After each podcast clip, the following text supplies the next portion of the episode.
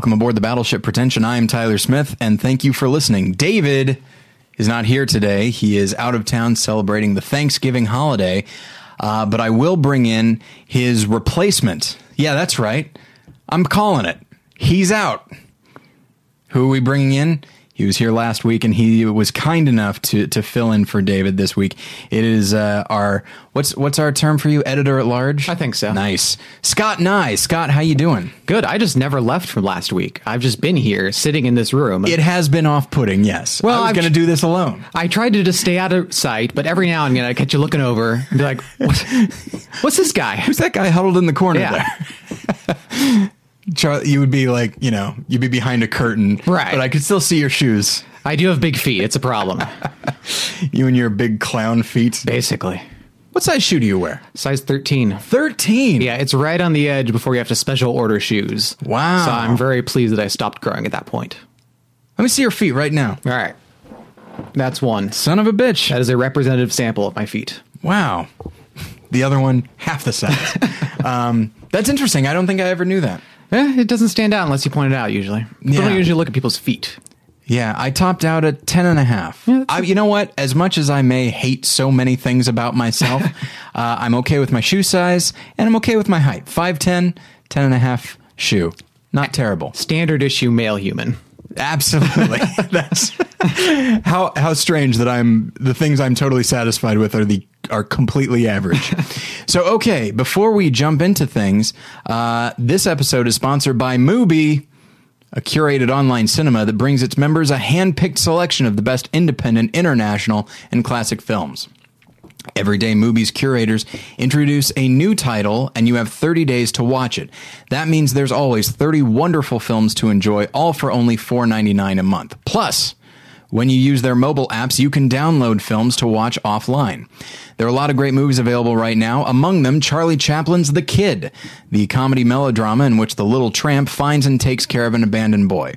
This is a marvelous film filled with laughs and a lot of heart. Have you ever seen The Kid? I have, but it's been a while, but I loved it. Yes, I loved it. And here's a fun fact BP fun fact the kid is played by Jackie Coogan, That's a true fact. who would then go on to play Uncle Fester on Addams Family, I did not actually know that. and but would then go on to be the grandfather of friend of the show, Keith Coogan. I always forget about that. Yes. You have a So, small connection. Small connection to Charlie Chaplin, but I you know what? I like to think he's a friend of the show now. There you go. He would like the show, I think. I'm not so sure about that. I don't think so either. what podcast do you think he would like? Serial? He'd probably like Serial. Everybody No, that'd be too like commercialist and exploitative. He was like part communist. He sure was. I wrote a paper about that. There you go. Um, yeah, I guess. uh, Let's see.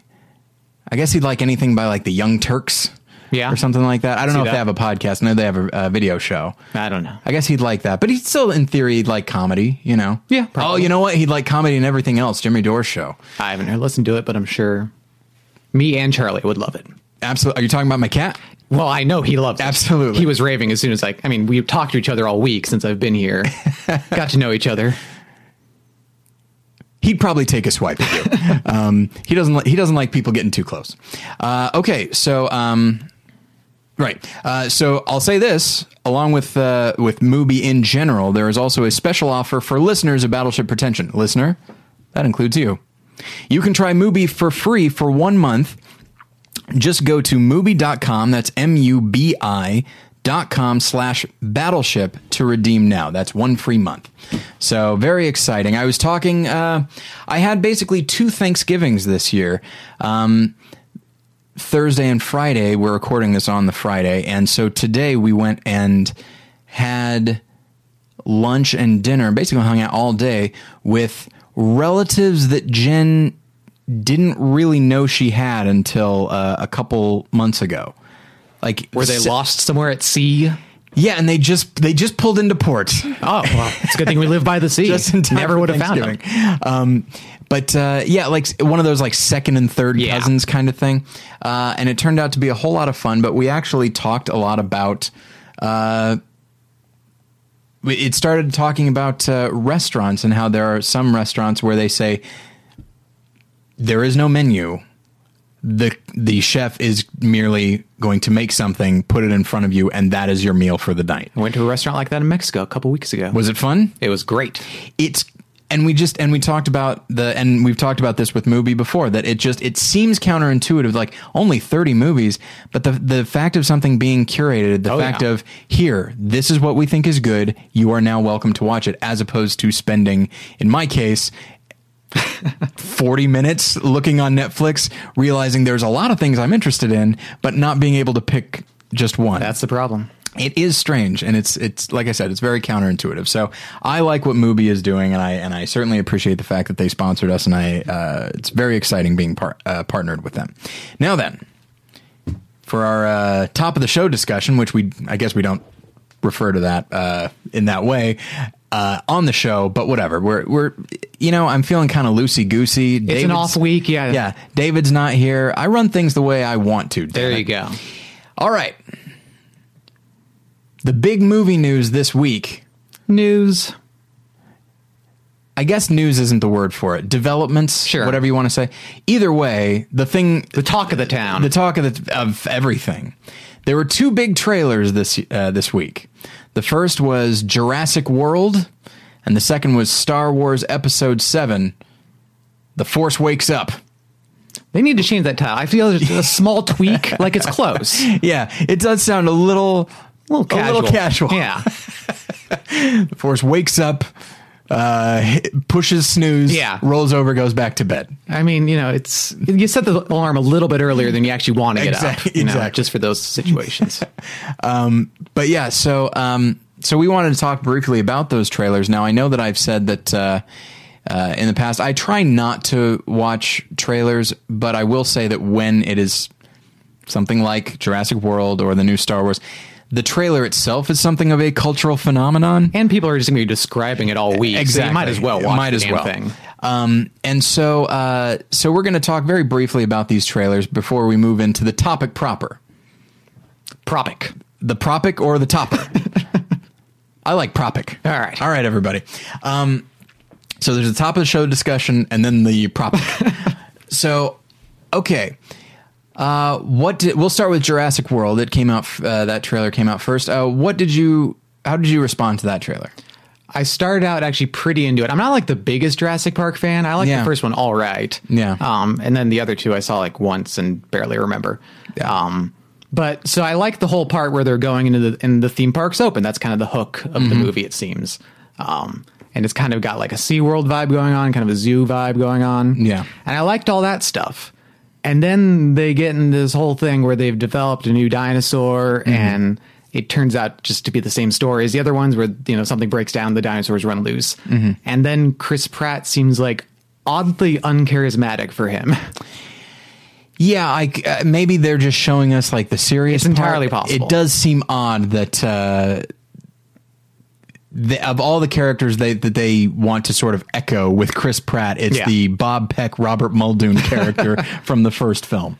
Um, yeah, I was kind of the same way. Uh, especially more than anything, I was excited of like, okay, all we've d- all we've done so far is seen things go wrong. Now, admittedly, things go wrong here, but it is kind of neat to think, all right, John Hammond's vision has been realized. Yeah. this is what Jurassic Park, then now Jurassic World. This is what it was always meant to be, and I don't know. And so I feel like I'm going to. Enjoy, it it kind of allows you the sense of wonder that the first film did. Yeah, which because is you have a different entry point. Exactly. And as somebody like myself who loves uh, like Disneyland, Yeah, and absolutely. and will be going to Disney World uh, in January. Have you ever been before? I have twice, Okay. but not for uh, eleven years. You'll be seeing it anew, just like people in Jurassic Exactly. World. Exactly. Let's hope the, that Pirates of the Caribbean doesn't bre- Caribbean doesn't break down. The pirates eat the tourists because they genetically altered those pirates. Oh boy, things So- have changed. but yeah, uh, and and I enjoyed seeing a lot of that. And you know what? I'm even okay with the genetically modified dinosaur because what I heard, what I heard, and of course it's hard to know if this is officially true or how hard they hit it. Right. It's that Jurassic World's been open for a while, and the public has grown rather bored with it at this point. Yeah, I've heard them some talk of that. I kind of love that. the idea of that. I don't know if the answer then is to build a new dinosaur though. but and that's I agree, but maybe that's the idea is in an attempt to in an attempt to get people interested again, they just sort of cast a wide net of ideas. They throw a lot of stuff at the wall and see what sticks. And uh, maybe this uh, genetically modified dinosaur is something that didn't. Yeah, this all sounds like what the movie makers are thinking though too. Right, like, it's- these people are bored of T Rexes. Well, we're probably not. You know. Yeah, T Rex are still we- pretty cool. Yeah, they they have their moments. Yeah. you know what I want to see? I want to see another Dilophosaurus. We only saw it once. I don't even know what that is. That's the one that killed Wayne Knight. oh, okay. Spoilers. Sorry, everybody. Yeah, get an army of those spitting venom at people. That'd be great. Yeah. I don't know. It it always bothered me that it makes one appearance and it's like this is a first off it's a small dinosaur. Yeah. I like that so it can show up in sm- in you know different contexts. And it spits venom and it's got I and know. they and they added that fan and it's got the crests in it. Is that not natural to that dinosaur? Uh, no, it is not. And I and I don't think uh, the um, and it's de- I think it's been debated whether or not it actually spit any kind of venom. Well, the only thing they knew is that it was small, although not even that small, and it had those crests on its uh, on its skull. All right. But uh, but yeah, and the thing that gets me is that so if the movie's bad, it's bad. We'll see how it goes. Right. But I'm nonetheless optimistic for it. I'm excited for it. And it look it at least looks like it has kind of the sense of grandeur that the original had. It could. It I'm very cautious about it. I didn't like Safety Not Guaranteed, the director's last film, so that's part of it. And you know what? I didn't see it. I feel like maybe that would make a difference. you might be better off. Oh, really? Okay. Well, I didn't like it, so um, yeah, and the uh, but what's interesting is how many people saw the trailer and were just immediately down on it. Yeah. and I just thought, like, what are we clinging to? I know you're cl- the third film was bad, Right. The second film, aside from Pete Postlethwaite, also pretty bad. that's what I recall. And uh, It's cool seeing the dinosaurs like in a city environment. I think it's been so long since I've seen it that I barely remember anything. I guess it, that, but everything about the T Rex in San Diego just seemed like perfunctory, almost Okay. like they felt, "Hey, wouldn't it be neat if you know wound up in a city or something? Let's do that." It just, it felt like such an. I mean, people are when I when I mention it, people are surprised that Spielberg directed the second. Oh film. yeah, big time. it felt like such a like he phoned it in. Ninety seven was an off year for him all around. Well, that was Amistad, right? Yeah. Which I I mean, I like it haven't all it right, in so long, but but it's yeah. not top tier by any means. It's odd that I mean there have been he will often do two movies in one year. Yeah. Uh 93 did Schindler's List and Jurassic Park. I'd say that's a win. Yeah, Uh 97 he did Amistad and uh Lost World Jurassic Park. Not so much. Let's give that a 35 to 40% uh, out of 100. And then 2005 he did War of the Worlds in Munich. I Yeah. think that's a win. Yeah. Uh maybe even my favorite of the three, frankly. Huh. Um I do think Munich is pretty amazing. But no, that might be my favorite of the three as well. Come to think of it. but uh, but yeah, and so part of me just thinks like what pe- I think what people are ultimately comparing this to. It's not the third film. It's not the second film. It might not even be the first film. I think they're comparing it to their memory of the first. Oh film. yeah, that's always the case. Yeah. and I've seen a lot of complaints about the effects work too, which is probably unfinished. So like, Yeah. that- those kind of complaints always drive me crazy when it's like trailers or promo reels or something. And Here's a f- here's here's a question. The you mentioned the SeaWorld part, which I actually enjoyed. Yeah. Um, do you think the fact that they're wheeling a shark out and then having that uh, I don't remember the name of the dinosaur that, that some jumps out. big damn sea monster. Yeah, that it. they're basically monsters, Yeah, right? come on. Uh, that it jumps out and he's. Do you think that might? Because there's no reason that has to be a shark, except maybe as a reference to like, oh, you think Jaws is bad. I would say, yeah, that It could just- also be a reference to jumping the shark. You think? I've seen some people make that joke. Oh, really? Okay. Yeah. Um, I don't know how conscious that is on the part of the filmmakers. Okay. I think it's just like you think sharks are bad. Yeah. Yeah, that's kind of what I. What I And thought. size too. You know, sharks are pretty sizable things. which is one of the reasons why. Did you ever see Orca, the killer whale? No. All right. Do I recommend that? Hang on now. You know what? Richard Harris is turning in surprisingly good work. If you have to question it, I'd say you probably do recommend it. Well, it's you, you think I probably do recommend it. Okay, that's interesting. Well, because it's called Orca the killer whale. Like it'd be pretty easy to toss it off. But if you're, you're having any hesitation, he has a really good performance in All right. it and and it, but it's it's I'll say this, the film is ridiculous. But would in, imagine. in kind of the best ways. Yeah, that's all right. But one of the things that it does is uh it's obviously a like so many other movies in the late 70s early 80s was just a rip off of Jaws. Right. Um but what happens in this one is uh, early on a character uh, is a going is going to be attacked by a shark, Okay. and then the kill and then Orca the killer whale kills that shark. Wow. Obviously, as a way of saying, Right. you think this thing's bad. Yeah. Just wait until you see Orca, another four t- uh, four letter title. I mean, in the case of Jurassic Park, the or Jurassic World, the shark's already dead. Like, Yeah, yeah. it's not quite the same. Wouldn't it be weird if you saw the if it was like just Or if they Flapping just, around Yeah, they just threw it to the monster like they do with the seals and fish, and, exact? Oh boy! but how would they do that with like a big slingshot? or crane or something. I don't know. Oh boy, man! Why can't they let us run movies? You know, wouldn't? Maybe the T Rex can throw it to the. Oh, That'd be a trick. People would show up for that.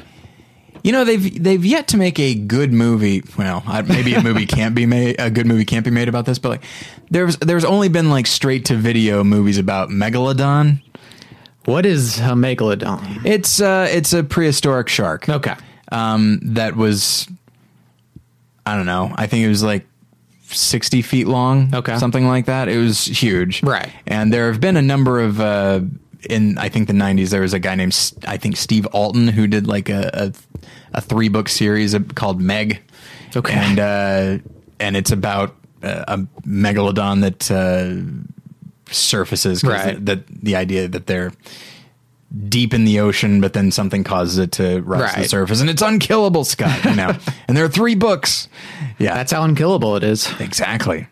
It's a different one in each book, though. Nah, that's too bad. Um, but yeah, so uh, sorry. Okay, we can move on, um, and we will move on to the next trailer, which was Star Wars Episode Seven: The Force Awakens. Now, you just saw this trailer today. I well, everybody. I guess saw it everybody today. did, but you just saw like, Like few right min- now, a few minutes ago, and your first instinct was what? very positive. Very positive. But I am, you know, I grew up on Star Wars big time. I was very into it in Yeah. grade school. Um, so it's basically just ripping on iconography. So of course that's going to work for me. Absolutely. Uh, yeah, and uh, me too, to a point. Okay. Um, I do think the te- the teaser is very well put together. It shows X wings, Tie fighters, stormtroopers, deserts, and the Millennium Falcon. what more do you need? What more do you need? I, I cannot think. I almost it almost feels like there just should have been in true like Hitchcockian form. just there's J.J. Abrams just walking through a cantina and just saying, "Hello, I'm J.J. Abrams. If you'd like to know what happened here, oh my, it's very amazing. um, I'll tell you what didn't happen here." And then he just talks all about the prequels, Right. Because that seems to be what this is. is Just the assurance that this is these are not the prequels. There is, and other people have said this, the weird lightsaber they're introducing that has the there's like a broadsword kind of thing. That's a very prequel idea. Man, it sure is. Okay, uh, I was I said this on an, on an episode recently. I would like to do an episode, and oddly enough, I feel like you would be a good guest for Okay. this. Um, so maybe we should do it a little bit later, so we can space out your your appearances. But, uh, like, how much of a premium do we, either as critics or as movie watchers, put on something making sense? Oh, I put very little. It's not as important to me as No, it used to doesn't be matter. something making sense w- within the world of the film even that's not super important to me like if Doesn't if, matter if a filmmaker does something that is like silly or weird pardon me my first thought is all right that is that was would not be my first instinct but they must have a reason for doing so Yeah, I mean, what's the point of art if it's not Yeah. unbelievable in some fashion? What I will say about that lightsaber, though, given what we've just said, what I will say, that does not seem like the most practical thing. I would agree with that. Yeah, It feels like it'd be very easy for your hand to slip and you've cut your fingers off. maybe he's got some kind of special glove. I guess so. It just doesn't seem. I feel like what, aside from aesthetic, Right, which obviously. obviously for us is why Yeah. why it's that. I just I'm trying to think what the point is, and and I feel like enough other people have observed that that I feel like okay, it's it's one thing to to push certain things aside for something that's aesthetically pleasing, and that is a really neat shot. Yeah. it's a nice reveal. Um, but when you have a lot of people saying, "I don't," because they would, everyone's now thinking. He cut his fingers off. Like now, it's Or starting his whole to, hand. Or That's his a Star Wars thing, Oh. though. Yeah, but if he cuts off his own hand due to stupidity, um, Boy, that'd be a fun development, wouldn't It's a real, little misdirect. You think it's gonna be like the ominous bad guys? Or whoops. Yeah, they showed just how far the dark side has Yeah. fallen. just a bunch of dunces. Um, but uh, The Sith lives. the Sith will rise again. Yeah. Um, it's a reference to the South will rise again. oh boy. but it was a play on words, Scott. um, but yeah, that actually that moment, and again, I try, I really try not to care that much about something making sense. But in that moment, I was like, I feel like no one in this world would ever do that. Like it, it feels like they're trying to sh- show their version of the two sided lightsaber that Oh, Darth yeah, Maul had, sure. which was actually cool and maybe not totally practical, but at least made a little see, bit yeah. more sense. If somebody trained enough, you could see the practical Exactly. application of it. Yeah. Not really sure what you're doing with those small little things. Exactly. You're not gonna like bop somebody on the head with it.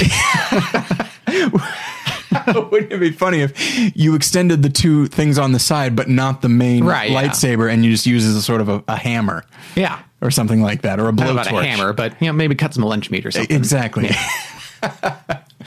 Yeah. so, um, but it, in general, um, it is interesting. I'm sure the, I'm sure the film.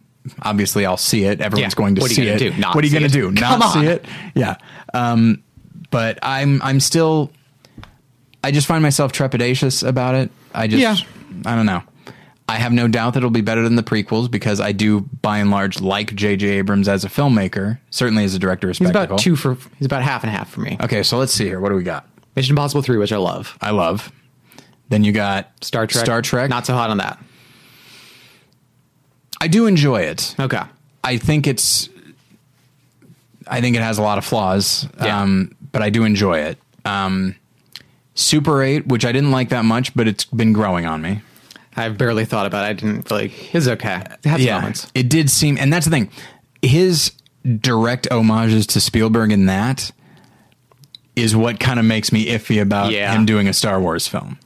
Well, it's also just the way he fumbles those homages. Like he tries to get the like father son reunion, Yeah. which doesn't work at all because it didn't sound like the dad really cared about the kid until Yeah. he found him again. and he's trying to get us to have like sympathy via ET, like Yeah. trying to get, or sorry, a la v, uh, ET, trying to get us to have sympathy for the alien. And it's like, it's hard to do that when we did see the alien eat a number of people Yeah. and then store people for later eating. Yeah, ET didn't do that. yeah. Et just hung out and like ate some candy. Yeah.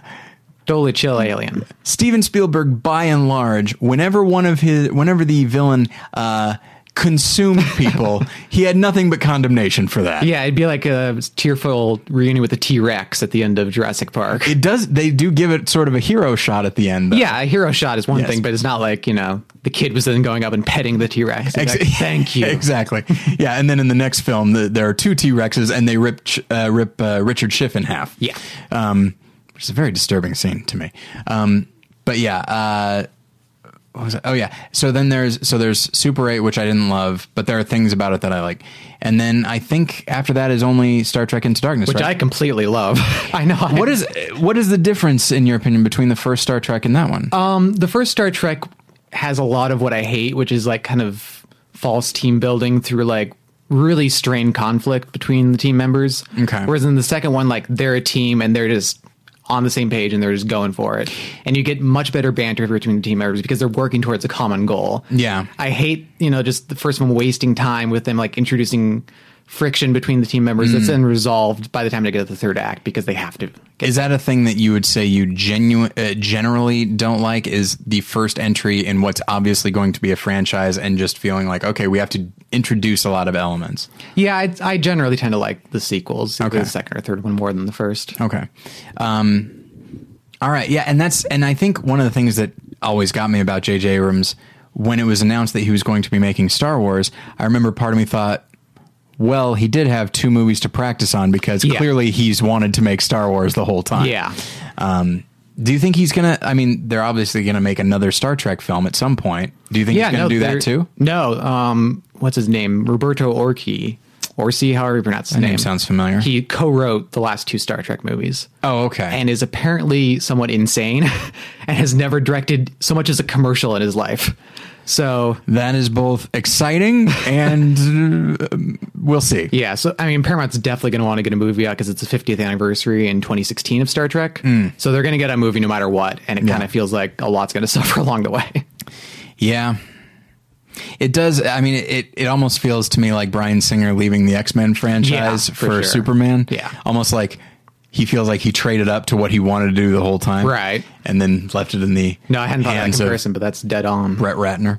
Well, he technically left it in the hands of Matthew Vaughn, who quit like six weeks before the movie was going to shoot. Oh, I don't think I knew that. That's why I don't totally blame Brett Ratner for because he had six weeks to prepare Yeah. a movie. Um, so yeah, it was a rough scene all around.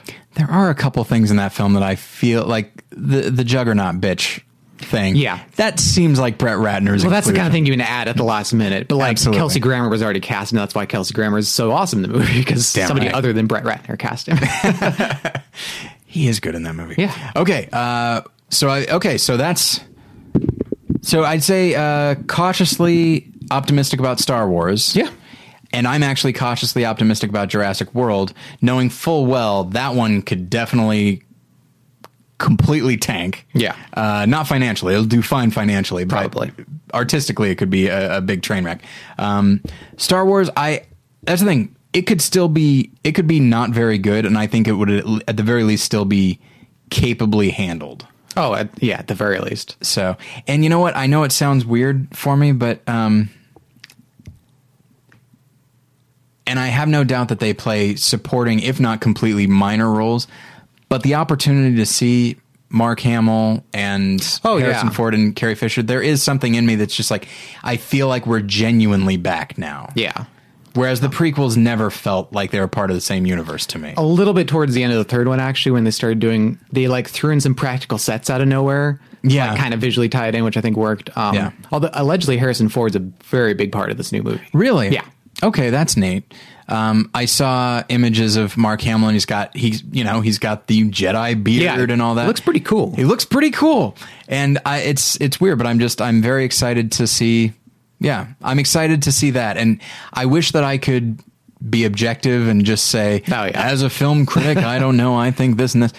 i can be more objective when the actual movie comes out when it's you know, Exactly. minute and a half trailer it's like Yeah. why not be a little excited Yeah, and you and I were talking uh, off mic about how some in in some cases it's oh I, am seeing the Millennium Falcon, but I'm still aware that I'm seeing a digital Millennium Falcon. Right. Whereas the th- the, the part that got me was the uh, the sound of the X wings, Well, which. the- which we did not hear in the prequels. Yeah, that's true. And so we haven't heard it since officially 1983.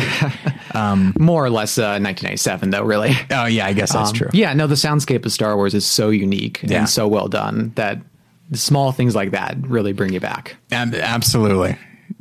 Yeah, it's uh I'm I'm I'm obviously I'm excited to see it. Next year is going to be very interesting as far as blockbusters. yeah it I'm that way I am excited for the next Avengers partially because I do think the casting of James Spader as a robot is inspired. James Spader in anything is usually inspired. That is true. He is maybe my favorite part of Lincoln, which is a film He's really I- good in it. Yeah, which is a film I don't particularly like. And I don't know if you ever saw Wolf with Jack Nicholson. I did not. James Spader as a werewolf. I believe at the time I when I saw the film, I said he is both scary and uh, and uh, sleazy. So That's James Spader in about that era. So that's about right. Yeah. Um, it's weird to think that he was ever like like. Did you ever see Stargate? no. It's not good. Okay. Um, but he's cast as a as a lovable uh, eccentric scientist. And it's like you were wrong on a lot of points. you make that you make that scientist scientist a womanizing madman. Now we're talking. There you go.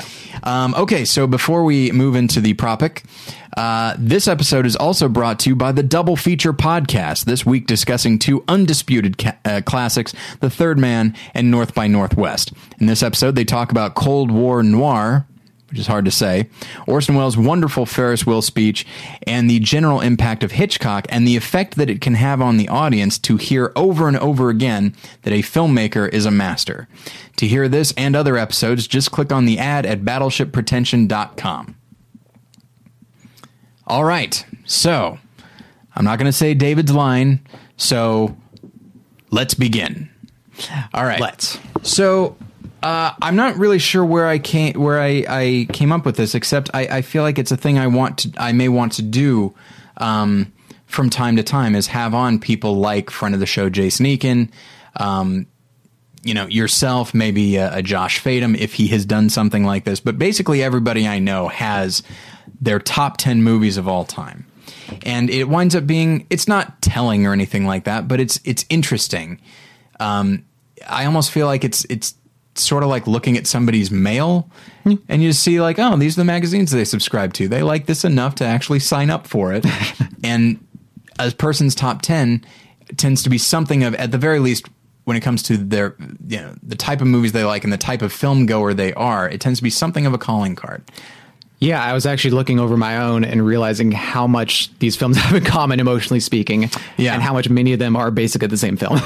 Yeah, it's uh, not so much anymore, but for a long time, my top ten was it was filled with noir and Right. cynicism, and just like the most upbeat film w- uh, was I think Doctor Strangelove or Jaws, and just like oh well that's okay. and then as time has gone on, I think it my top ten has softened a little bit, but Okay. Not much. the edge is coming off in your old age. Ex- absolutely. now my favorite film is Nashville, which is not cynical at all. Um, so okay, so we're going to be talking about Scott's ten favorite movies of all time. Now, All time. I will ask you this: Did you make this list recently, or has this been the definitive list for a while? This has been the definitive list since at least January of this year. Okay. Yeah. Do you revisit your top ten periodically, or is it just not a thing you think about very much? Um, I just had cause to. I was putting it or some forum or something I was signing up for. Okay. And so I just threw in the top 10 I had already and I was like, some of this doesn't feel right. So Yeah. I moved it a little bit of around and it's mostly the same 10 films. I think one dropped out, but I can't remember what, Yeah. what it was at this point. Yeah, I redo my top hundred every two or three years at this point. I tried to do a top 100. It's too much for me. I mean, in the end, like I'll be the first to admit, it's hardly definitive. It's Yeah. pretty arbitrary. It it tends to be. I just I've I've started to just view it as this is me as a film lover right now. Right. And there's usually about sixty to seventy films that never the the they might just shift around on the Yeah. top hundred, but they don't go anywhere. But then there's a solid thirty films that that come in, and then there are some that drop out, and then three years after that they'll they come back. Yeah. Um, so it's it winds up being, and my top ten uh, has shifted a lot over the years. Yeah. Um, one thing that's particularly fun to see is when I first started making my top hundreds. It was it was neat to see Nashville start at 30. Oh, yeah. jump to I think into the teens, then 10, 4, 1. Just and I feel like that speaks to again, this speaks to who I am or who I've become as a film lover. Yeah. Um, eh, would you say that wh- whatever your number one is, and I don't know what it is, but whatever it might be, is it has that been your number one for years? Uh, yeah. I mean, actually, all of these, I there's nothing I've seen in the last five years, at least that's on here. Probably even longer than that. And I saw my number one film much before that, and that stayed my number one since about 2008 or so. Okay. Yeah. All right. Well, we've been going for about 30 minutes, which is very exciting. All right. Um, I said I wanted this episode to be short. It might not be. We'll see. So, all right. Starting with number 10. Let me ask you this off the top of your head. Do you have a number 11? Like maybe uh, Uh, the film that dropped out. Yeah, no, I I have a longer list somewhere. But Okay. I can't remember what number 11 is. Okay. I think it might be the Royal Tenenbaums, but I'm not totally sure. Interesting. Okay. Well, then we'll just jump right into number 10, into number 10. Scott, your 10th favorite movie of all time. It is Michael Curtiz's Casablanca. Casablanca. a film that I didn't actually love the first time I saw it. I saw it pretty soon after I saw The Big Sleep, which, as you know, I'm a big fan of The Big Sleep. Yeah. I was like, I could use some more of this. And it is not at all like The Big Sleep. Uh, I saw it after watching Maltese Falcon for the same reason, had the same reaction. huh, interesting. Yeah. Um, even though The Big Sleep and Maltese Falcon are actually pretty different movies. They are. Um, but I, I went in looking for noir, and Yeah. Despite Sidney Greenstreet and Peter Lorre and Humphrey Bogart all being in both films, uh, it is a notably different film. Yeah, I, I've known people who insist it's noir, mostly because it's Bogart in a trench coat. And I'm like, come on, guys. It is not. Um, yeah, no, I, but it, I, then I saw it again in college as part of a class where we watched it like five times over the course of probably a month or so. Wow. Yeah. And that was like one of the greatest things I ever did in college was being forced to watch Casablanca and figure out what makes it such a good movie. That's great. Yeah, it was totally rewarding. And maybe it was just uh, being beaten into submission by the end of it, but I came out completely adoring the movie. For I mean, I don't have like a special take on it. I love it for the reasons everybody does. Uh, the I can never pronounce it, but the French national anthem the- scene. yeah, I don't remember. I don't know. It is a wonderful, wonderful scene, though. Literally, it's one of the few scenes in any movies that makes me cry. Um, it's very rare for me to cry in any movie, and Yeah. I've seen this movie probably a dozen times, and still every single time it Yeah. just completely kills me. and it's and you know what it's so interesting there are you know when you're when you're striving to be a, a film critic and you see a lot of films you, you can be kind of jaded especially when it comes to just sentimentality Yeah. and that sort of thing that scene is there's no question about it. There's a melodrama to it. There's a sentimentality to it. There's a patriotism to it. All things that can't when that when used incorrectly in a film drive me crazy. Yeah, but when but when used when used when used well, most stirring things I've ever seen. Well, and context is everything. I mean, this movie was made literally in the middle of the war while the French people were really under occupation. Yeah. And the Americans were really just starting to dip their toes into it. And it was very much like it came out exactly the right time. Yeah. And to put yourself in that context, I think it's impossible to not be deeply moved by the movie. And it's so interesting because it's an American film. Now, admittedly, Yeah. it's not directed by an American director, but it's so interesting that while it is an American film, the song they're singing is the French national anthem. Yeah. And it's still stirring. Like it's I think it's that all know. slight remove though that Yeah. makes it so stirring. Like I feel like I mean, partially because they're not in America, but like the Yeah. American national anthem wouldn't fit in with the movie at all. Right. But it also like it's a good national anthem. Yeah.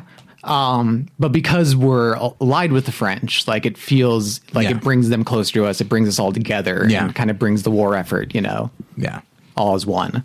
Um, and then in the more emotional side, of the, I, not the more emotional, but the romance side of the story, it gets to the main theme that I noticed looking over my 10 films, which is the ending is both happy and sad Mm-hmm. and acknowledges that, you know, there's sadness in life, but that doesn't mean, uh, diminish the happiness Yeah. and that sort of not quite melancholy, but you know, Bittersweet. bittersweet. Yes, Yeah. is a major theme. It turns out in my list in my life. Now let me ask you this, and perhaps you're not comfortable saying it. Well, so we'll that's find fine. Um, the uh, as you go through this sort of thing, and you notice, oh, this seems to be a running theme. Do you find yourself kind of going into self-analysis mode and think, well, what is it about me and my life and what's what's gone on? Um, you know relationships I've had or whatever. Uh, what is it about these films that really appeal, really resonate with me personally? Do you find yourself doing that, and do you have any theories? Feel free to not answer. oh no, it's a side of myself that I was very aware of, and I just wasn't aware that it came out specifically in these ten films. Okay. I didn't think about that in terms of arranging them into a top ten. I just was looking over them this week and realizing how close they reflected something I was very aware of, and I'll definitely, with one of them in particular, be getting quite personal about it. Okay, Yeah. well, let's get to it. uh, number nine, take us away. That is Ingmar Bergman's Wild Strawberries. Wild Strawberries. Yes, it is his 1957 film made the same year as The Seventh Seal. So he made two huge classics of It's no War of the Worlds in Munich, though. well, sure, you know what is. Um but this is the one that I prefer of the two. The Seventh Seal is a very good movie, and I love it more each time I see it. But Wild Strawberries speaks to me much more. Um, I said I was going to get personal with a movie coming up. This isn't the movie I was thinking of, but it does have a personal story behind it. Okay. Which is that uh, I saw this between sophomore and junior year of college for the first time. Um, and at the time, I was like, is this whole film thing really worth pursuing? Like, I don't really know if it's uh, the best thing I can be doing. And, you know, maybe it's not the best thing I could be doing. But um, at the same time, when I saw that movie, it was so beautiful and so touching that I just couldn't, I never really questioned it again. Um, it became very obvious that film is incredibly important and very personal and spiritual and uh, everything you could look for in life and art. And so it had a very indelible mark on me. Yeah, it's kind of it's it's weird how there are films that justify film as a thing. Yeah. Um, as just as much a tangible, wonderful thing as anything else in the world. Yeah. As much, like almost as much as a human relationship. Oh yeah. I mean, it may seem more about me than anything else, but I've definitely had as close relationships with films I've had with some people. So, Uh, boy, I hear you. Um, and I Films was, very rarely let me down. Well, they do frequently. Oh, come on now. we still have Jurassic World to get through. Um, but yeah, I will say I've seen it many times, and I got the chance to see it on the big screen not too long ago. Actually, after I'd seen it probably half a dozen times before that, and it was like seeing it for the first time. It was one of those like it's such a small, intimate drama. It's just about an old man going on a road trip to receive uh, some sort of honorary degree from a university. Um, so in many ways, it, it always just felt like you know TV is fine for this, it's perfectly suiting. But then you see it on the big screen, you realize that Bergman was composing the, this movie for Yeah.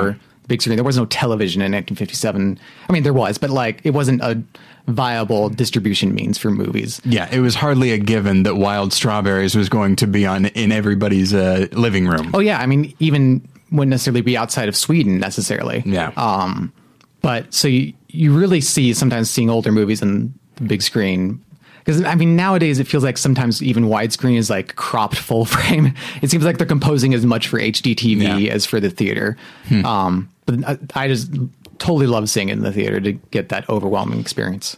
Yeah, my my wife has a story that she likes to tell, um, in which she had seen uh, back when Citizen Kane was my favorite film of all time, as opposed to merely my second favorite film of all time.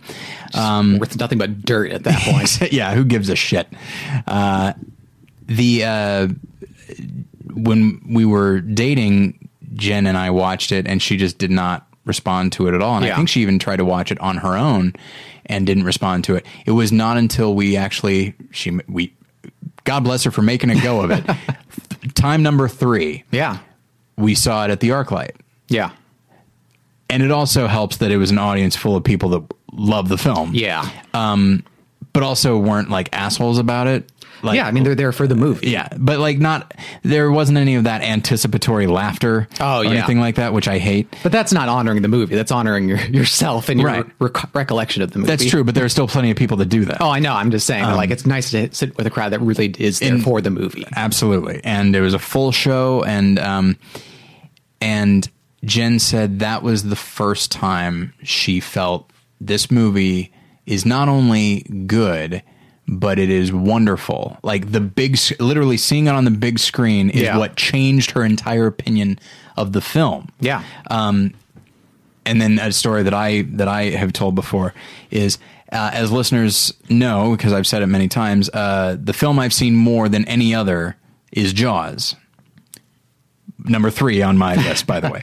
Um, and then I saw it at the ArcLight a few years ago, and when and again by that time I'd probably seen it do, several dozen Yeah. times, and seeing it that seeing it there. Obviously, of course, I know the script. I know Right. I probably know the entire script by heart at this point.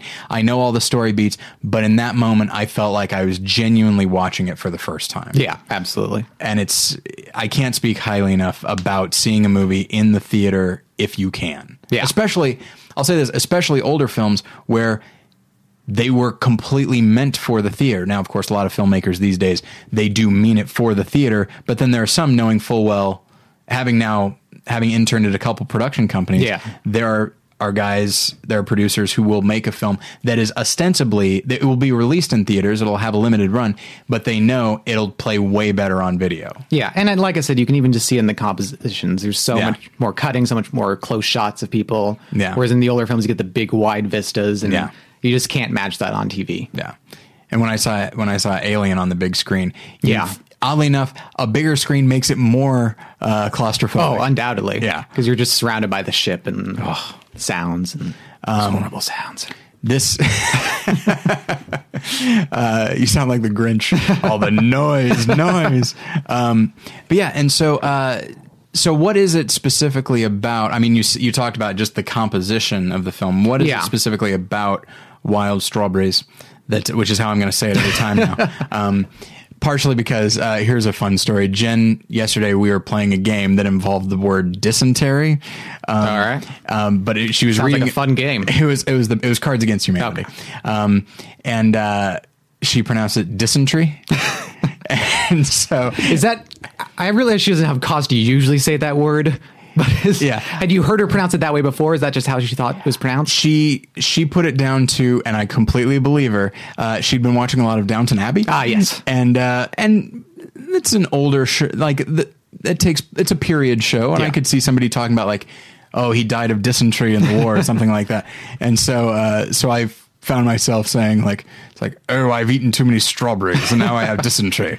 It's Well, ridiculous. it's a Swedish film too. It works kind of with the accent. There you go. Um, but yeah, so what is it that makes you really love this film so much? I think it is, as I said with Casablanca, kind of the ending, which um, Bergman could be fairly miserabilist, as you might know from his reputation and Yep. whatever films you've seen of his.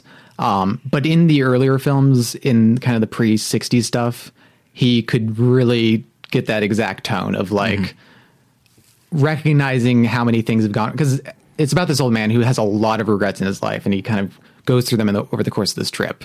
And by the end it's not like everything's better and it you kind of recognize especially with the relationship with the son that he's never gonna fix whatever is going on between them which we Yeah. don't totally realize but we can kind of suss out.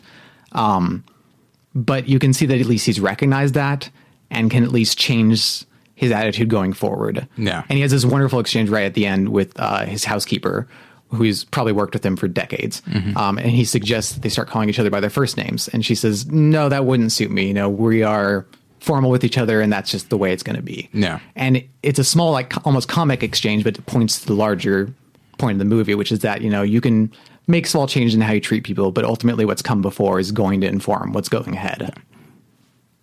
Which is one of my deepest fears, by the way. Well, maybe you shouldn't see this movie after all. yeah, that movie and arachnophobia. They really play. Uh, they really pl- prey on my fears. Um, okay, so that's number nine. Number eight, Scott, take us away. It is uh, Jean Vigo's L'Atalante. I think that is how you pronounce it. I'm getting better with my French by the day, but hopefully that'll do. Um, Jean Vigo died actually very shortly after making this movie, um, just after its premiere. So this is the only feature film he made. He made a couple of other shorter movies, but for the most part, this is what we've got to go on with him. And as mm-hmm. much as people, you know, mourn the loss of never seeing a Charles Laughton movie or something, this is the guy for me that I so wish he would have made more movies hmm. because he made this one movie that is so it's very loose in many ways. The character interactions are kind of like lovingly sketched and not it's not a very tightly written movie. You get the sense that it could have been largely improvised, but it probably wasn't just given the time period. It was made in like 1934. Um, so it has a looseness to it, but at the same time, like it just feels like a total realization of what this guy was capable of. Yeah. Um, so much so that there's like effect shots later in the movie that Charlie Chaplin like came to set because he saw the shorter films that he did the same sort of stuff on and tried to figure out how he did this kind of stuff. Um, so even Chaplin at the time rec- recognized that this guy who's 28, 29 had this unbelievable talent about him. Uh, the movie's about a couple of newlyweds. Uh, the man works or is the captain of this barge and the woman you get the sense she comes from kind of a small provincial town hasn't really seen much of the world and maybe she's just marrying a guy because like he has a sense of adventure about him mm-hmm. but the movie is really about kind of those first especially the initial weeks but in many ways the first year of marriage where you at both are completely infatuated with the person and want to be around them every second of the day and also despise every habit that they have um, so there's a lot of comedy to be reading from it especially there's a supporting character uh, played by Michel Simon, who's a one of the best actors who ever lived. Um, has, just has this. He almost is kind of like Charles Laughton. Actually, has this great face that kind of says it all about the character, and he's a very comic character. But it takes the relationship very seriously, and kind of the frictions that can exist between newlyweds. Yeah. And it, they literally in the opening scene walk from the church onto the barge of the boat, and so it has kind of this very immediate metaphor of like going into a new life Yeah. after getting married. Um, it is just a wonderful, beautiful film. I hadn't seen it in a while. Watched a little bit of it earlier today, and just completely was enraptured by it again. Do you feel like it fits into the larger theme of, of your top 10? I don't know how it ends, um, but uh, do you feel like, uh, because you're talking about these two, like we're talking about bittersweet uh, Yeah. in this top 10, and it certainly sounds like that. I mean, having you know I I remember my first year of marriage, and it is the the thrill of oh my gosh, here we are, we're together. I love this person more than anything. She loves me. I feel so accepted. But of course, with every every passing day. And of course, and on top of everything, my wife and I did not live together before we got married. Right. So here we are. Yeah. Uh, look, here's how I clip my toenails. It's with my teeth. Um, that's not true, everybody. But um, but yeah, but with every passing day, you're discovering new things about the person. Now, in some good and cases, bad. both good and bad. And that's but that's the thing is the good stays good, but the bad actually can bring the good down a little bit, and Yeah. you immediately start to think, "All right, I'm I'm in this for the long haul. Theoretically, Yeah. is this a thing I can live with, or a thing I should mention? Yeah. and it's it's exciting, but boy, it's it's surprisingly scary. Yeah, and there's this great scene in the movie where she's trying to listen to the news from Paris and what's going on there because she's always, want, always wanted to go to Paris. Mm-hmm. And he's like, "Oh, Paris, we hopefully we don't have to stop there for long."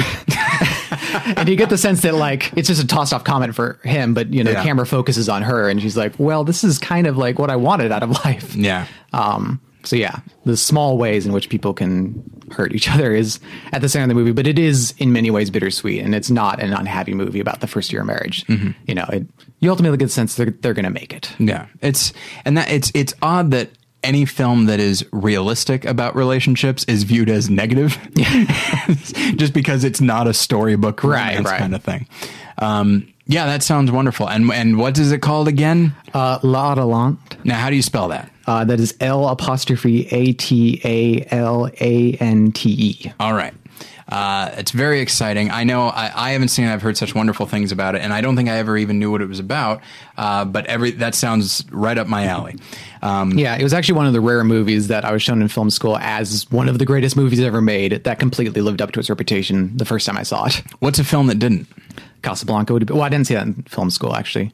Um, but that's the one I always go to is Casablanca, which Okay. was, you know, obviously one of the greatest movies ever made, Right. but you know, I didn't really see it that way the first time I saw it. Yeah, at the time you were wrong. Right. Absolutely. Absolutely. Okay, so that was uh, number eight? Yes. Okay, seven. Here we go. Curveball time. It is John Patrick Shanley's Joe versus the volcano. You know what? It admittedly it is a curveball for the tone right now. Right. But that's a great movie. I love it so much. Yeah. Um, and is actually totally in keeping thematically with what I've been talking no about. No question about it.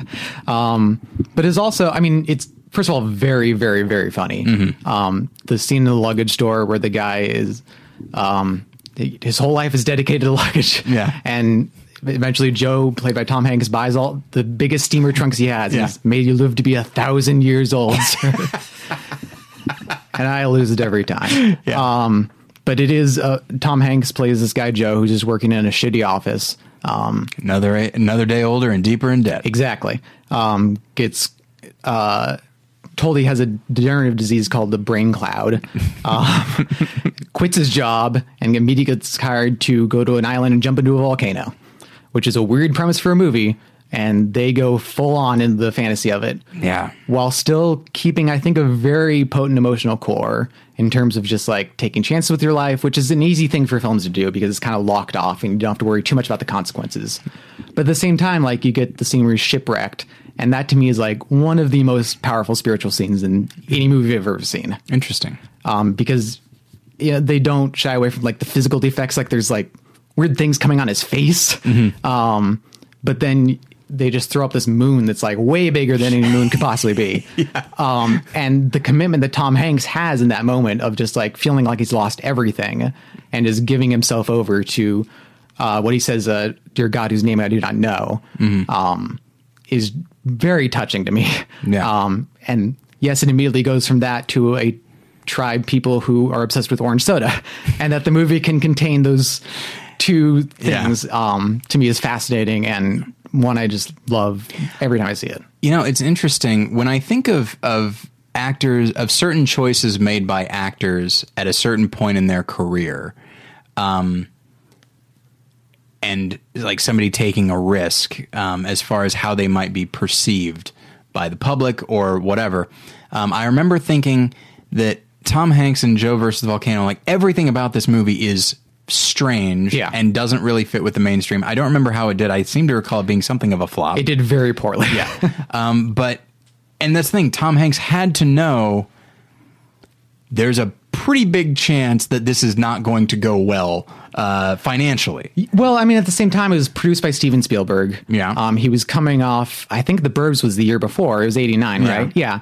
Um, and Tom Hanks talks about that movie as the first one he did when which the camera like was a character and had a perspective. Hmm. And you can see in Joe versus the Volcano him him being attracted to the same sort of thing. Mm-hmm. Um, but at the same time, like I don't know how you get to a script in which there's a tribe of people obsessed with orange soda and Yeah. not be like, this could be a little weird for people. Yeah. Well, and uh, yeah, the, undoubtedly he thought that, but I think he was still able to see there's really something going on here. And I Yeah. haven't seen the film for years, but Yeah. I mean, I first saw it when I was young. Yeah. I believe I saw, did I see it?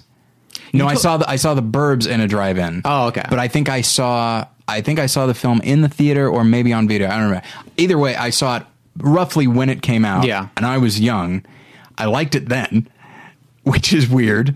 Um, and my parents loved it Yeah. and uh, and then I saw it again several years later, and I really thought that like this is a special movie. Yeah. and it did not deserve because by that time I was aware of its reputation, Yeah. as a, a lot of people did not care for it at all. It's a joke on uh, one of Hanks' appearances on Saturday Night Live, actually, when he gets into the Five Timers Club. They're like, Oh, yeah. and we'll forget about Joe versus the volcano. yeah, And it's he like, kind of you dis- shouldn't. I know, and he kind of disowns it now. I think, um, which is too bad because it's like, what do you got to lose, guy?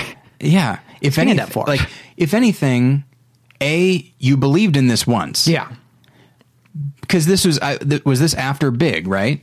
I think so. Yeah. So he could have done almost anything. Yeah. But he saw some merit in this. Yeah. So like acknowledge that this was a thing that you once thought was good and recognize that you have fame now. yeah, You by sheer force of will and a Twitter account, you could make this movie big again. You know? Not sorry, not the big Right. Well, he's going to make a sequel called Big Again.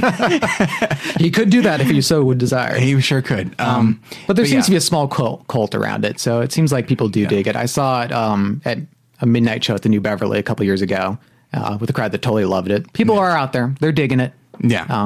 And that, and that, that's okay. Yeah. As, as it's a film that deserves to be uh, rediscovered. for sure. So, all right, that's very exciting. So that was number seven, right? That was. number six. Total opposite of that. Uh, Alain Resnais's last year at Marienbad. Oh. Uh, admittedly, another film that uh, the uh, the actors might have looked at the script and said, Yeah. "Oh, well, okay." uh, yeah, that is a film that I have seen, Yes. and that uh, when I first saw it, I just could not get my mind around it, and that frustrated me.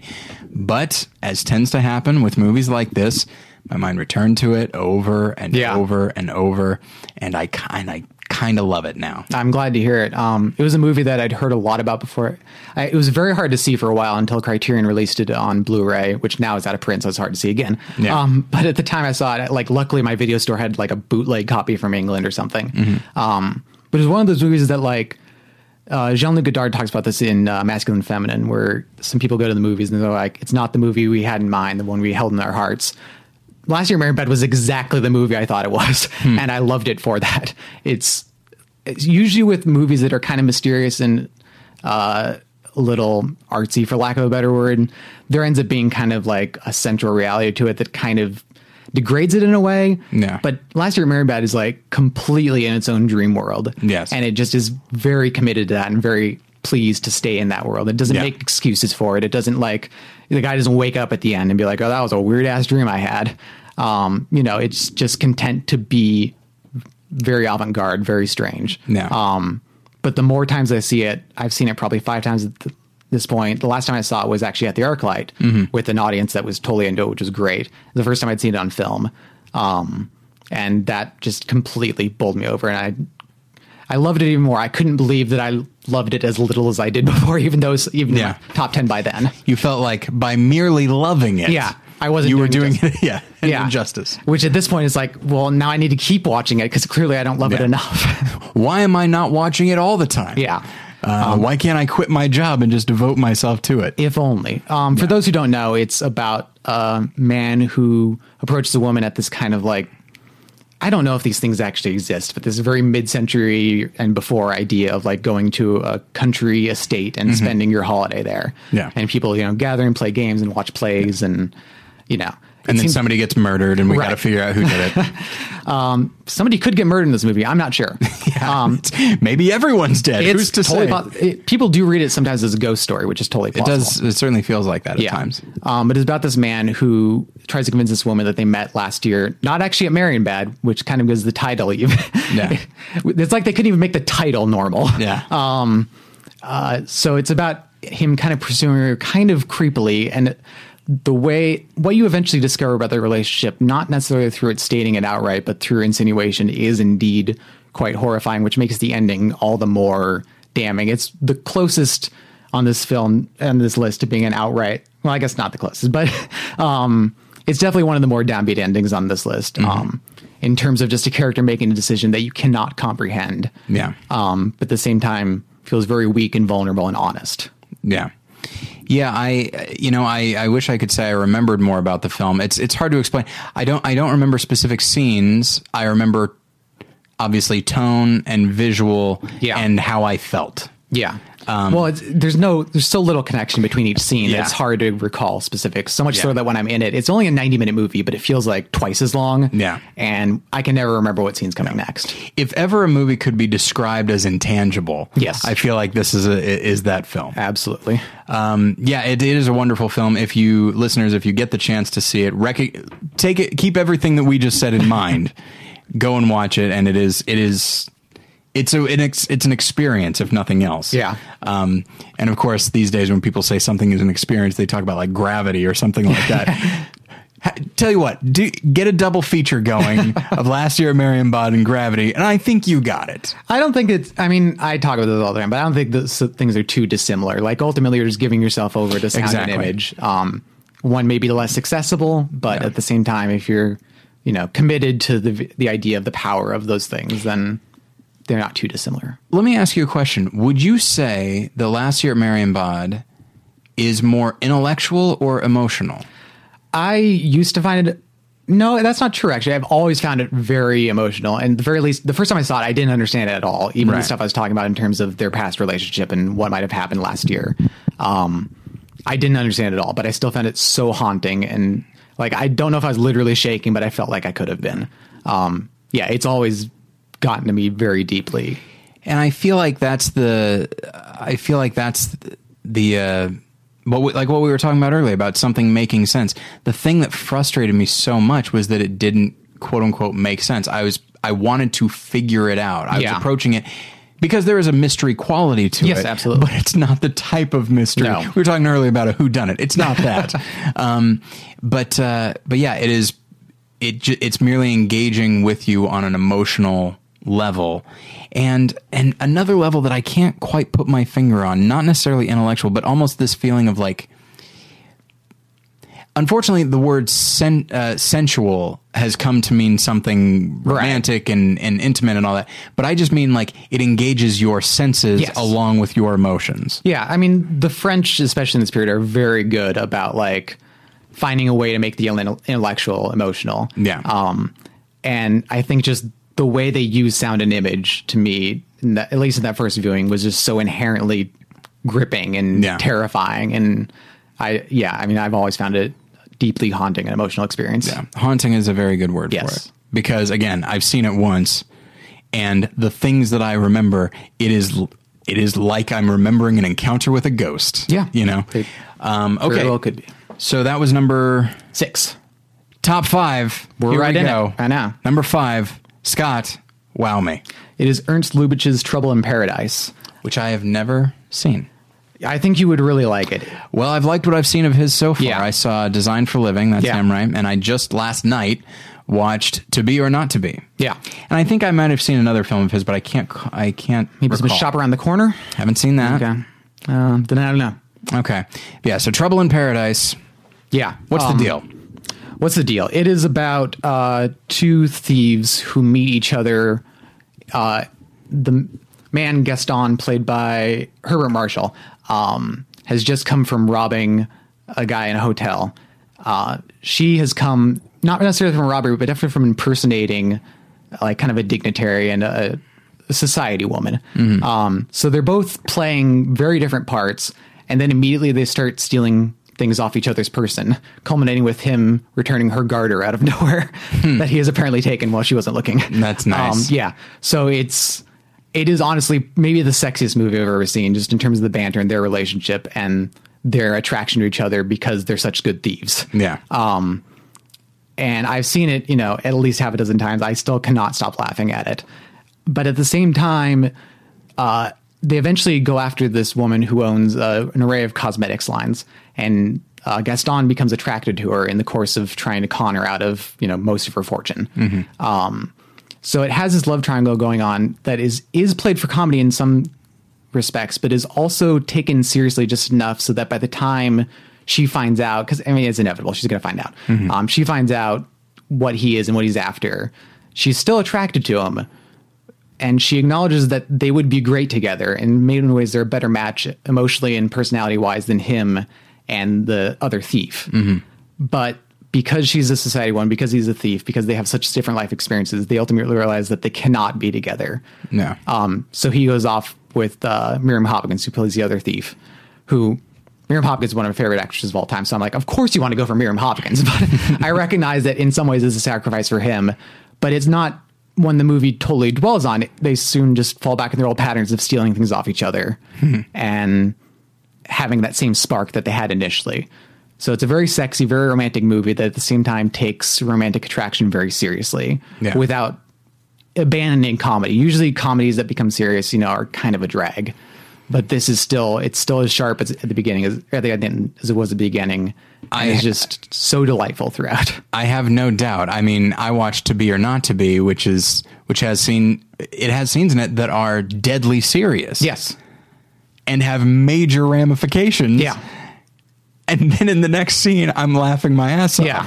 It's crazy. Um, but and and at no point, and it's and it does seem to genuinely exist in the same universe. Uh, it winds up having a similar tone. I don't know how he. I don't know how he does it. It's the Lubitsch touch. It's the ever There it is. elusive Lubitsch Yeah. touch, which uh, people have tried to describe and is almost impossible. But it's just an ethereal quality in his movies that ranges from the way people deliver lines, because perform- performances in his movies are unlike anything actors give in other movies. Yeah.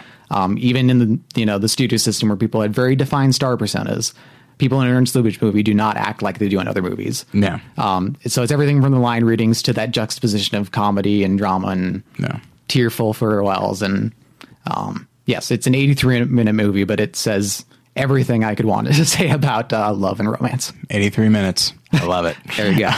um, uh, so okay, so the idea of the the uh, male th- Herbert, what was his name? Herbert Marshall. Herbert Marshall, and he's he's kind of falling for this high society woman and Yes. realizing we can't be together, not because we don't want to be, not because personality wise it wouldn't work out, but because we're from different worlds. Yeah, and that's another thing. Like that movie could not exist today. Today it'd be like, of course they would abandon their worlds for each other. You Yeah. know, love conquers all. Yeah, I saw Titanic. Exactly.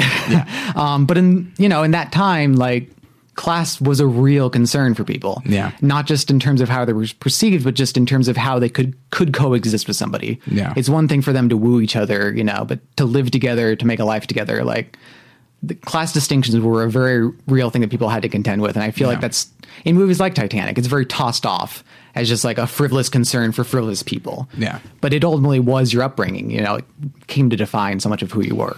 And so, and I, I, I'm worried that I'm actually going to ruin this film for myself, but I, I, I highly doubt it. It's impossible Um, to. The yeah. small details alone are. Uh, so he goes back to this other thief, and they fall back into old patterns. But in doing so, like the initial spark is there again. Yes, absolutely. So let me ask. Let me ask you this: Do you think it's possible for somebody to look at that story and say that the film is an exploration of class, but also it ultimately says, "Stay in your class, you'll still be fine." Um, that's not. If anything, I would say it's guilty of staying saying like uh, the whole like love the one you're with mentality. Um, but it doesn't like view that as a sacrifice. You know, it doesn't Yeah. think that like there's only one true love for somebody. Yeah. There can be like multiple people who fulfill multiple things. There are uh, so many things about the society woman that would probably cause friction between the two of them over Right. time. In many ways, the two thieves are more suited to each other day to day. Um, They just don't have that kind of like spiritual connection, I guess. Yeah. But so at the same time, it recognize it just recognizes that there's not one person for everybody. You know, Yeah. there are multiple multitude of people who can satisfy many needs Yeah. um, and that just because somebody isn't the best person for you, that doesn't make them the wrong person for you. Right, and this and this idea that I very much agree with the idea that love is not merely a thing you feel; it is also a thing you do and a choice that you make. And if you are with this, and it's if you are with this person and they're with you, and you both are o- at the very least okay with that, then you can probably make it work. It might require a little bit of effort on everybody's part, but then it always does. Yes. Even even if the feeling, if even if you're really led by that feeling initially, eventually, as reference to. Uh, French pronunci- pronunciation, the other film, Oh, New La La New Land. Louis. Yeah. Um, you know, there we have people that genuinely love each other. They're not f- forcing anything, but they discover, as everybody does, yeah, it takes work. Yeah. Um, I mean, I should say the two thieves aren't forcing anything. They're just Right. bound together by a common practice, I guess. They're Yeah. attracted to each other because of their profession. Yeah. Um, so yeah. That sounds wonderful. And It is. having now watched uh, To Be or Not to Be, I'm, I'm actually quite excited to see. it. Yeah. Okay. Okay, here we go. Top three, I believe. Four. Top four. That was number five? That was five. Okay, number four. What do we got? Jacques Demy's The Young Girls of Rochefort. I know you've seen it. That is what. It, right. Okay. Yeah. I saw that one. I did not see the Umbrellas of Cherbourg. Right. Yeah. Okay. Young Girls of Rochefort, Rochefort. Yes, I loved it. I totally adore it. Um, I had seen uh, Umbrellas of Cherbourg before I saw this one, um, and I wasn't. I'm I, still not totally in love with the Umbrellas of Cherbourg. I think it. I have some problems with it. I know it's like the Demy classic, the one that everybody loves, and it, it is great. But I, I was very uncertain about it when I saw it, and then I saw this and was like. I need to know everything about this guy. Yeah. Um, and have since, I mean, anyone who follows me on Twitter knows that I can't stop talking about Jacques Demy, especially since It's quite off-putting. especially since Criterion released that box set earlier this year. Yeah. I just feel like I need to get out the word that he is an amazing filmmaker. Um, he actually does the ending I was talking about, been talking about this whole episode very often, but not in this one. This one, he really commits to the very happy, almost ridiculously happy ending. does seem a little hyperbolic. but at the same time, um, the final shot, he there's the two lovers who like have been searching for each other the whole movie and keep like just missing each other. Mm-hmm. Yeah. and they finally come together off screen. You know, you Mm-hmm. don't see that the what should be the most rapturous moment of the movie. Yeah. and I love that he keeps like a little tease in there. Yeah. Um, well, and I, it's almost the acknowledgement. It's almost a horror movie mentality that what you don't see in in a horror movie can be scarier than what you do, Yeah. and that there's this thing that you want, you as the audience, you want to happen. Yeah. And by not seeing it, you're able to imagine far more than he could ever show you. Absolutely. Yeah. Um, so what what else about the film? Uh, maybe describe it a little bit. Okay. Uh, well, it's loosely about these people who come together in this small town called Rochefort uh, in France. Um, Word on the street is there's, there's some young girls there. Yeah, they are played by real life sisters, um, Catherine Deneuve, and I can never pronounce her sister's name, but uh, it's like Francine Dorlioc or something. I, I don't know. It's very a very French name. Um, they run a small music school. Their mother runs a small cafe, and it's just kind of about the goings about this town leading up to like some sort of fair uh, thing in which they're like there's like booths showing off new motorcycles. It's like kind of a county fair sort of situation Yeah. Um, and there's not much of a plot to it, honestly. But at the same time, there's so many things going on that mm-hmm. there's always something engaging. It doesn't feel like kind of just wandering and uh, purposeless. I'm trying to compare. It reminds me of. It reminds me of something that I can't exactly put a, put my finger on, but there's not a story. There's just relationships. Yeah. develop. There's developments. Yeah, and the, more than a there's story. Yeah, so many things happening with those relationships Yeah. that still has kind of a dynamic structure to it. Yeah. It's it's his longest movie, but it feels very you know at a good pace and feels like a good clip. yeah. There's always something happening. Yeah. Um, most notably of all, just the musical numbers, which are gorgeously shot. Yeah. Um, and so beautifully executed. And I know David has talked about this before in ways that are like somewhat a little off tempo, like people are a little removed from each other, not totally on the beat. Yeah. Um, but that just makes it kind of flow in all the better of a way. It makes it seem more Organic, I the- guess. uh, organic and charming. Yes. There, there's a way that like if something is, I'll never, I'll never forget. Um, it's certainly not the first time I've thought of this, but uh, uh, so I, I go to Red Letter Media a lot, and I've watched those uh, Star Wars reviews, and they're surprisingly insightful. Um, and one thing that uh, that they talk about at the end of uh, Phantom Menace, the the big fight between Liam Neeson and Ewan McGregor and um, Darth Maul. Yeah. Of course, it's very well choreographed and it's very exciting. It's so well choreographed that it feels a little soulless. like everything is like spot on, Right. To the point that it it genuinely feels choreographed. Whereas I remember thinking this when I watched the film that it is a little. Some of the dancers are a little off. They're not always completely in unison, Right. Which does make it feel more organic. It makes it feel it makes it feel more joyous as opposed to you. I can't imagine. I mean, I can, but um, I don't. I don't immediately imagine how much work went into this to make it so seamless. Yeah. Um, it seems like it genuinely, uh, almost like a flash mob. You know, Well, and I was going to say the way that- flash mob of joy. the way the there aren't that many like musical numbers, like properly done musical numbers. Right. So many of the them are just like uh, 30 second, minute long scenes of people just coming together and dancing on the street. Yeah. Or her walking down the street and people are already dancing. Like it just feels like a natural extension of people's movements. Yeah. So it, it makes all the more sense that they'd be moving the same music, but in slightly different ways. Yeah. Yeah, it is. uh, A moment ago, I used the word joy, and that is a f- this the way we said that uh, last year at Marion, Marienbad could be not summed up, obviously, but the word haunting Yeah. really comes to mind. To me, the word joyful.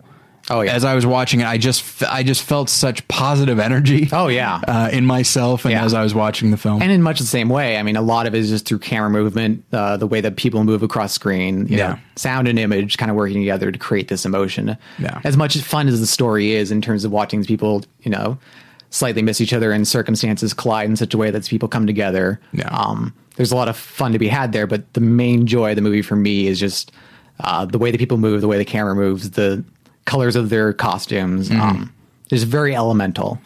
I do love the use of color in that film too. Yeah, and it's like slightly subdued. It's not like Yeah. booming Technicolor. It feels a little pastel Pastel is yeah, feels like Easter. Yes, Um, very much so. Yeah, it's it's a wonderful film. If you get the opportunity to watch it, please. Uh, and you know what? Even if you don't get the opportunity, you make the opportunity. come That's what. I say. You forge um, your own path. It's out on Blu-ray, as I said before, and it looks gorgeous. Yeah, I didn't even see it on Blu-ray. I bet it's, Yeah. I bet it is. Um, okay, so that was number four. Yeah.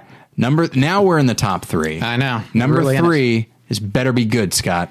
I love it. Uh, this is uh, Sofia Coppola's Lost in Translation. Interesting. I Um, don't think I knew you liked it that much. Yeah, this is the one that I've.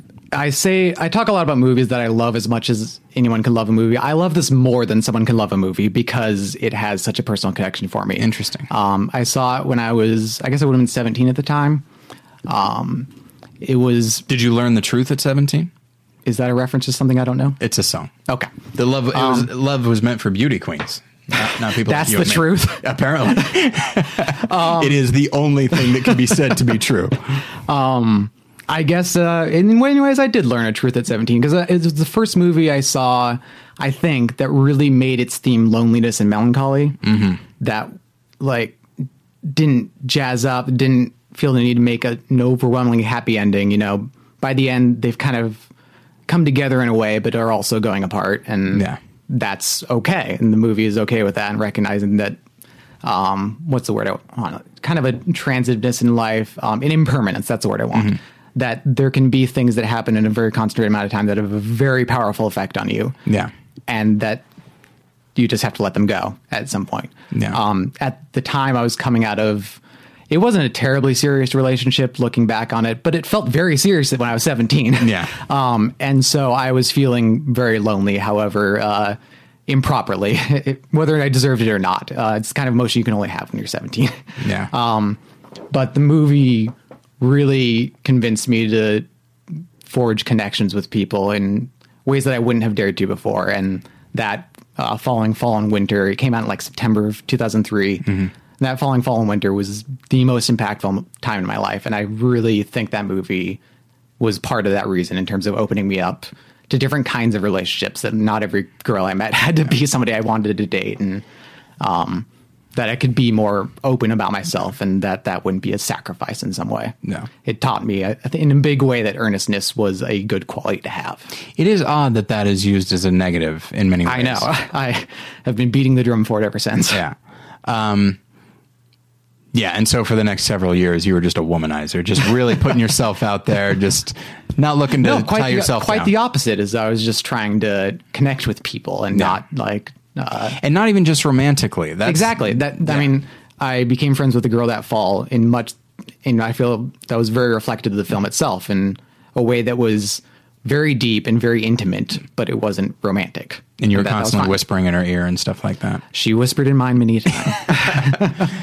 and she she whispered, "This is never going to be romantic."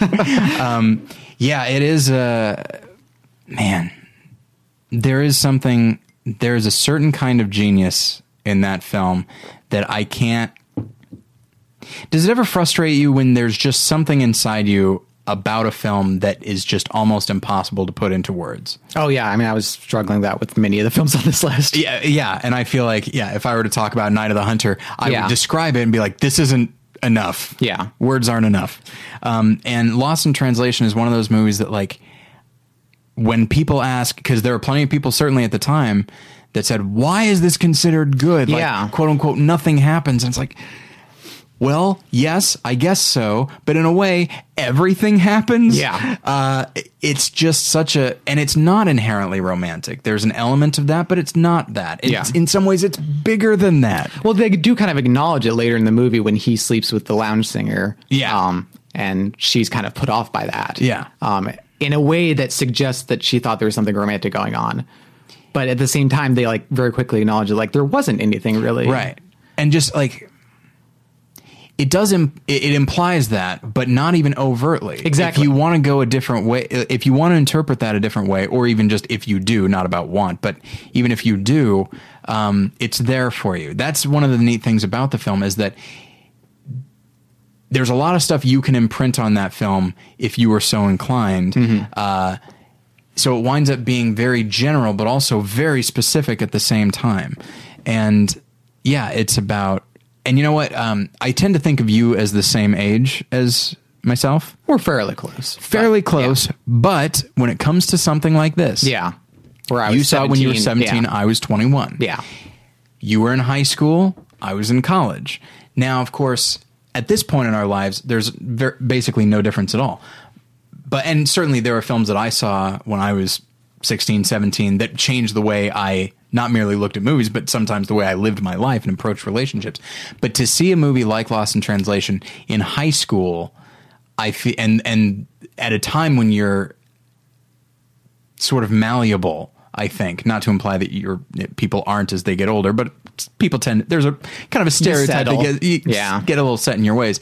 But at 17, especially if you're a movie lover at 17 and you're just open to anything and you're eager for it, Yeah. and then Lost in Translation comes along. And I saw it like at a random Saturday afternoon. I'd been starting to make a habit of going to the movies by myself for the first time. Yeah. Um, and yeah, I'm glad I saw it by myself because I wouldn't have known what to say to you know some buddy of mine. Yeah, and just uh, yeah, undoubtedly, you know, your buddy would be like, "I don't think I got that," or "That was dumb," um, Or even if they did, like like I said, I was still coming into the idea that earnestness and being open about one's feelings was Yeah. okay. I like I don't. I think I would have like scoffed it off in some way. Yeah.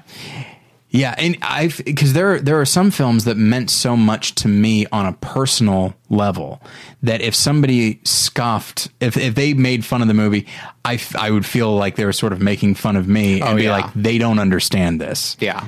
And if they don't understand this, you know what? They may not they may not might not even like me. so you know what? Get out of here. um, but yeah, Lost in Translation, and at this point, I assume most of the listeners have seen it. It Yeah, is I one didn't of those. Um, bother recapping it because I assume. Yeah, but it is. Uh, if you haven't seen it, I highly recommend it. It's very funny Yes. on top of everything else. Bill Murray is as great as ever, and for all the reasons Yeah. he's come to be great. At the time, I remember like people were making a big deal about it, him being serious, and like, "There's a small band of people out there who like to see Bill Murray Yeah. in serious movies," and now it's become like his regular thing. and you know what's interesting is that. Did you ever see Razor's Edge? No, Okay, uh, so there was a movie I believe in the '40s called Razor's Edge, starring I think Tyrone Power, and then Bill Murray in the 80s Oh, yeah. pushed to remake it. That was like supposed to be his big serious movie. Yes. Yeah. And basically he he made an exchange with the uh, the studio if he would be in Ghostbusters Interesting. Uh, or I, I'm not sure if it was specifically Ghostbusters, but like, okay, we'll have you on sort of retainer for a project for the future, Yeah. which turned out to be Ghostbusters. fair enough. Um, they they would make this movie for him, and it is gen- and in, and that one it is a serious film in every sense of the word, and I think, and it's not that great of a movie, honestly. And That's what I've heard. Fine in it, he's Yeah. not great. I think he I think it's it's a problem of youth because he's fairly young there. Yeah. This idea that I want to be serious, and the only way to be serious is to be in something that is serious. or to be intensely serious. Ex- Yeah, and it, but it's, he's not intense. He's Okay. not like Sean Penn intense. Okay. Hmm. but it's just the film is just so damn dour, and it just frustrates me. And I think he's doing okay work, but I think once, certainly once he did stuff like Rushmore, Yeah. I think he realized, ah, this is the tone in which I can be serious and still be remarkably funny. They're not at odds, Yeah. at all. Well, he was able to be more relaxed, at, I think, because Yeah. of some age. Um, Yeah, I think so. That he could be just very reflexive on screen. But I, I do think Lost in Translation was really the breaking point. Because I. Oh, absolutely. The year or two before he was in Osmosis Jones. I know. yeah, Um, so yeah, um, it's I, I still think it's his best performance, but I'm very biased because I love the movie so much. I mean, I feel like it's a it's as far as the as far as a certain type of performance. Mm-hmm. I think it's a one two three punch of Rushmore, Lost in Translation, Broken Flowers. Yeah. um, we- and I love him in that as well. But oddly enough, I feel like in Broken Flowers, he's ta- he takes one more step towards unknowability uh, Oh, yeah. in his performance. That's which part is, of the design of the film, though. and it- Absolutely. it, works very well. yeah, I love Broken Flowers. Um, but I do think Lost in Translation is sort of the sweet spot between uh, both of those movies, and uh, certainly the film. It, and it is worth noting that he did get an Oscar nomination Yes. for it, um, and that that film actually got a lot of uh, Oscar support. It got it only won one yeah. award. where you would expect it in 2003 when Return of the King was Yeah, yeah. dominating everything. But yeah, and they gave it the the token. Oh, and uh, a kind of an uh, a film with an indie sensibility. Yeah. here's your screenplay Oscar. Even though a lot of that film was actually improvised. Um, Yeah, it, and it feels like it. Yeah, and right. I mean, it's the right spirit for the movie. I'm glad Sofia Coppola was able to let go a little bit of her screenplay. Yeah. uh, especially for a guy like Bill Murray, who's like so calm on screen, and Yeah. like I said, the intersection where you could still have the funny lines, but still have the moments of quiet where you can read just small changes in ex- his expression, and Yeah. that can sell the whole scene. Yeah. Man, that's a great movie. I haven't seen it in a while, and I feel like I need to rewatch it. Um, okay, so that's number three. Number two. So if that's number three, what oh what could be number two? Scott, what is it? It is uh, Stanley Kubrick's Barry Lyndon. Barry Lyndon, one of the only Kubrick films I have not seen. It was referred to by a friend of mine in college as the Kubrick movie nobody has seen. Yeah, um, which was very true in college. Nobody I know had seen it. Um, I eventually just saw it because I felt like I needed to see all his movies, especially Mm-hmm. the later work. Um, you know, I didn't see like Killer's Kiss and Fear and Desire. I only saw like in the last year or so. right.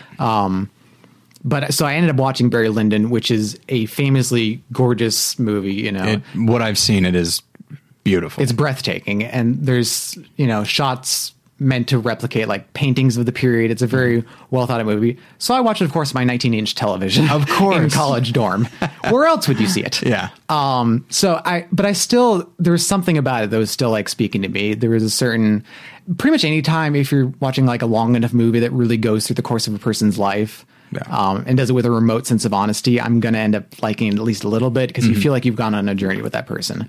Um, in this case, it's about a guy who rises up.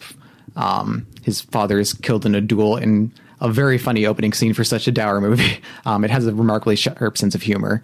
Um, and he eventually rises through the ranks um, from he was uh, Irish, but he rises through British ranks, which you know taking place in I want to say this 18th century or so. Well, You know that's a big deal. Um, but he eventually starts to cheat people, cheat on his wife, cheat himself. You know, it's the very classic you know rise and fall story. Um, but Kubrick approaches it with, like I said, that kind of sense of humor and the sense of remove that he's very famous for, Yeah.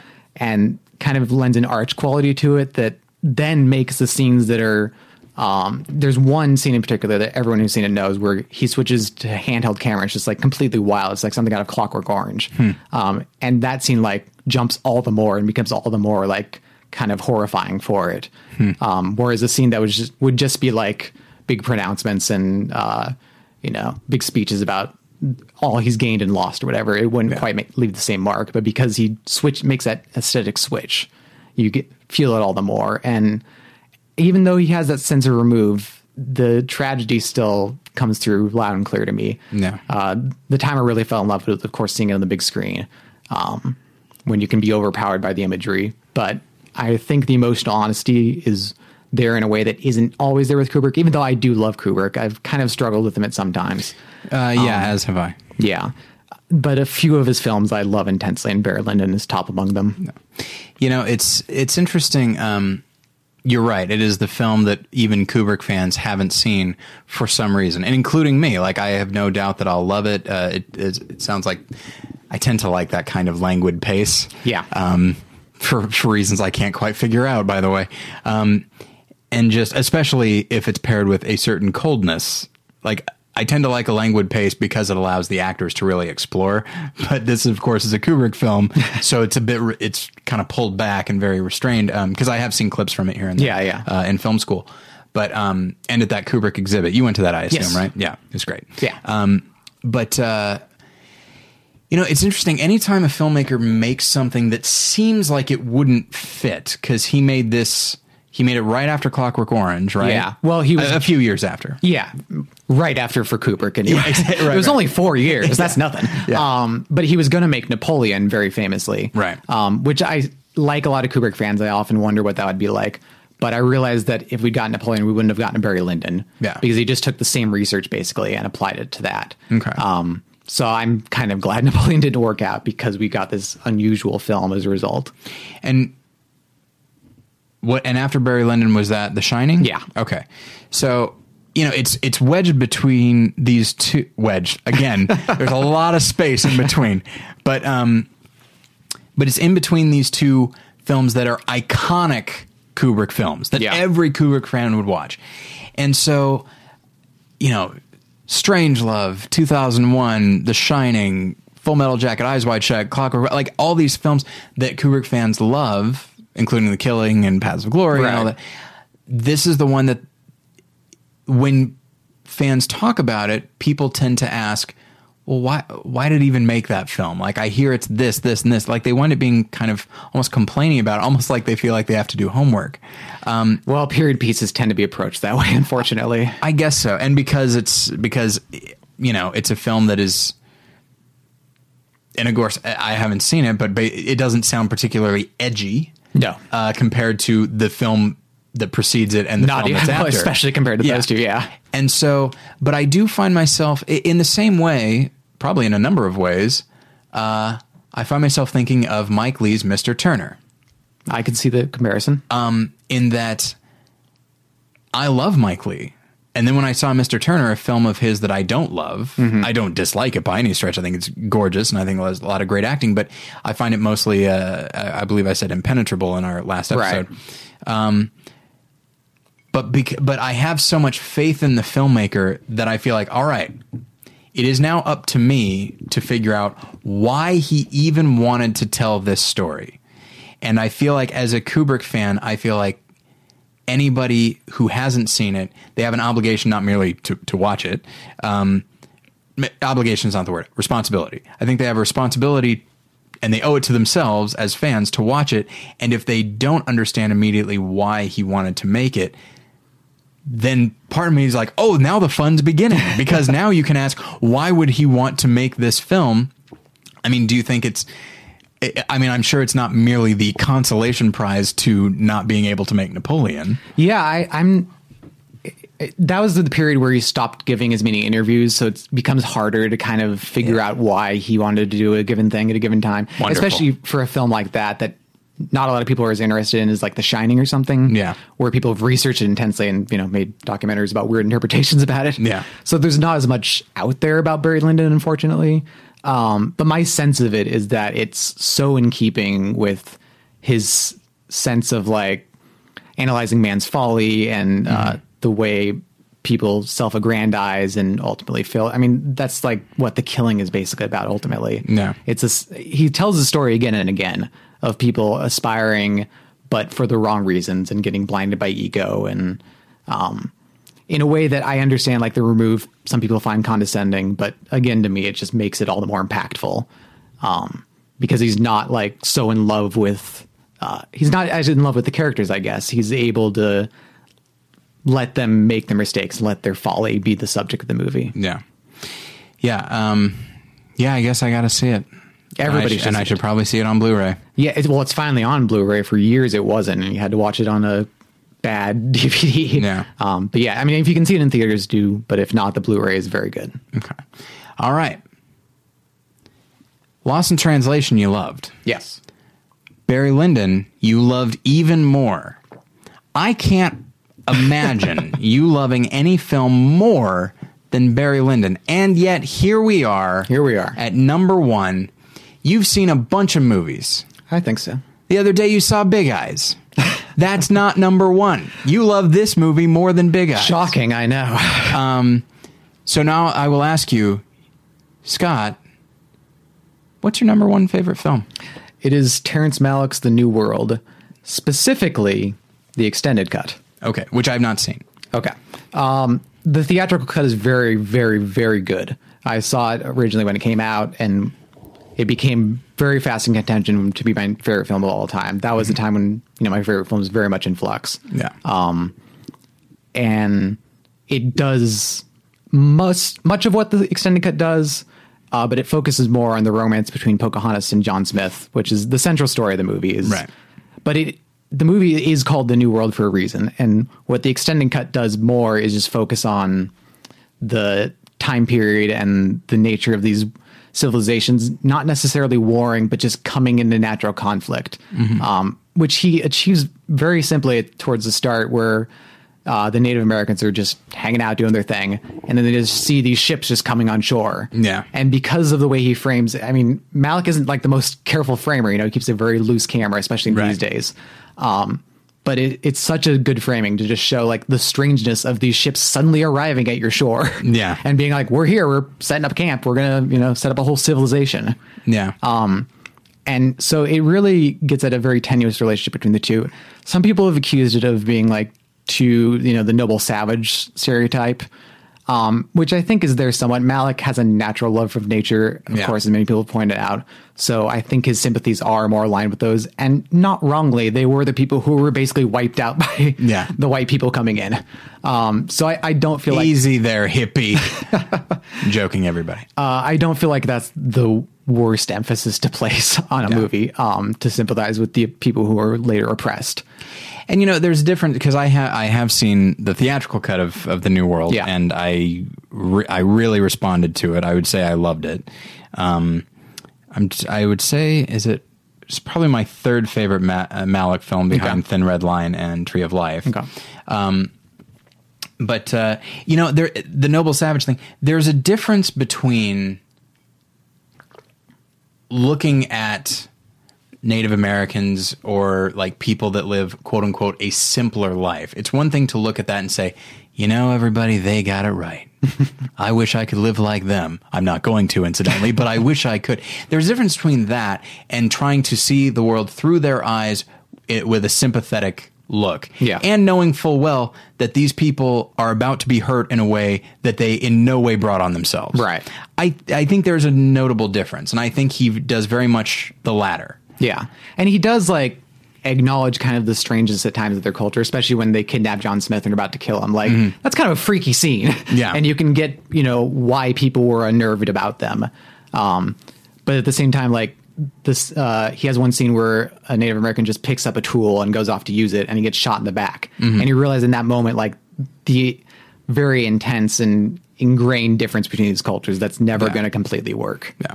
Um, and by the way, like images like that are resonant. Yes. Uh, with today, yes. you know. um, which I, I don't think he's terribly conscious of, but nevertheless is there.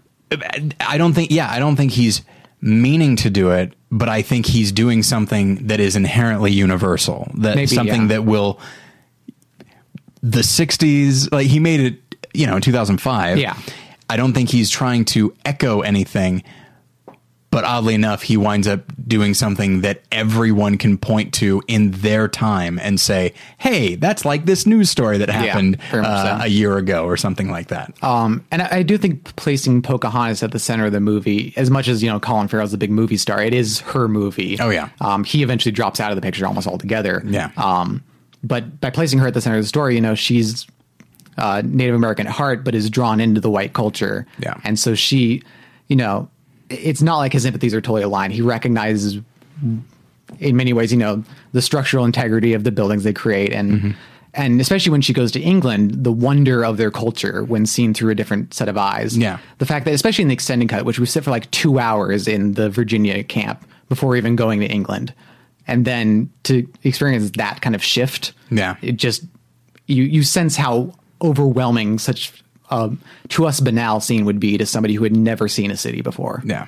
Um, but yeah, I think the transitory nature of her relationship with John Smith and the way he just abandons her, but the way she can then fall in love with somebody again, it speaks Yeah. to a lot of what I've been talking about. It's uh, Christian Bale, correct? Yes, it is Christian Bale, yes. who is you know co-billed as like the second star, but then doesn't come until like Yeah. the last third of the movie in typical Malick fashion. Yeah.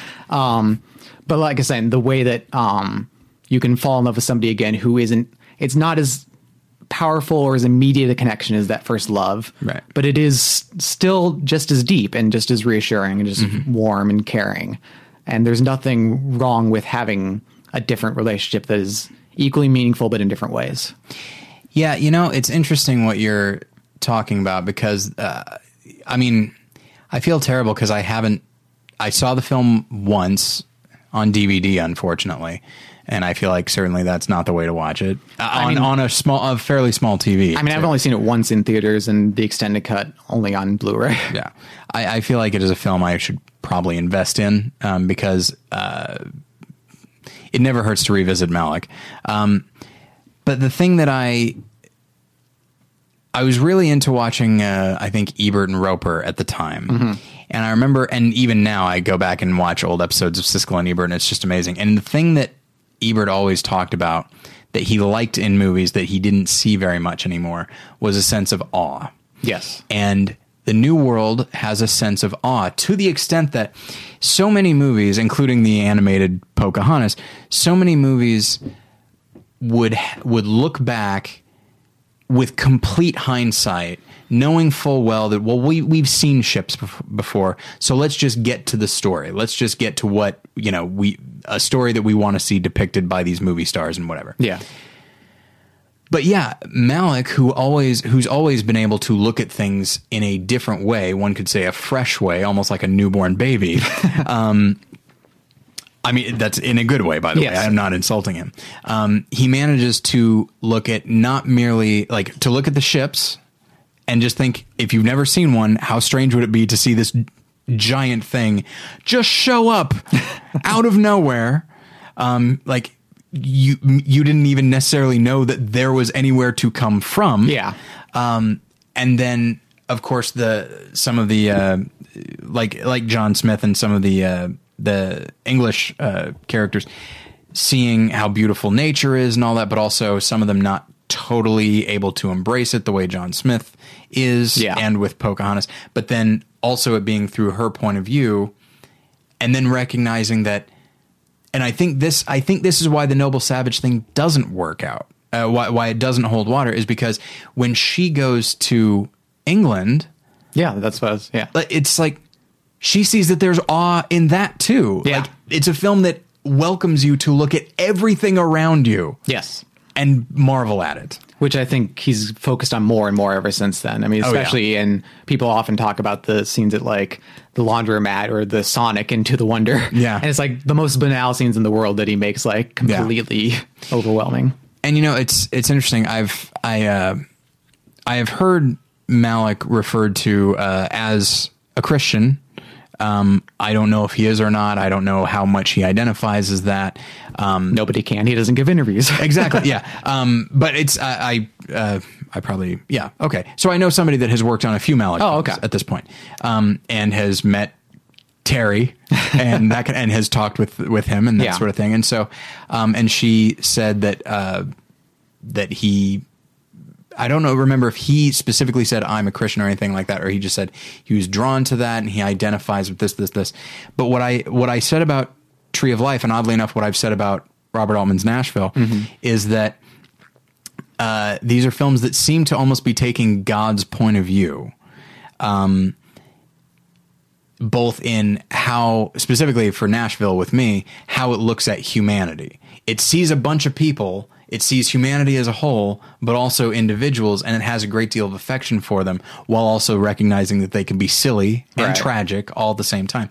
And I think Malick is able to do that um, with characters to a certain extent, but also with everything, looking at the world in general and finding, to put it in Genesis terms, find you know, observing that it is good. Yeah. You know, and yes, it can be perverted, it can be screwed up and all that, but inherently it is good and it, and it invites us to look at it that way. I'm sorry, I've been talking more about this film than you have. I apologize. No, I mean I've said most of the general things. I mean, in, the biggest thing is that I just like the way he sees the world. I mean, from a camera standpoint, certainly, but also just his absolute earnestness, which, as we talked about. Um, in approach, he doesn't. There's very little humor in his films. Maybe none after Badlands. I'm not sure.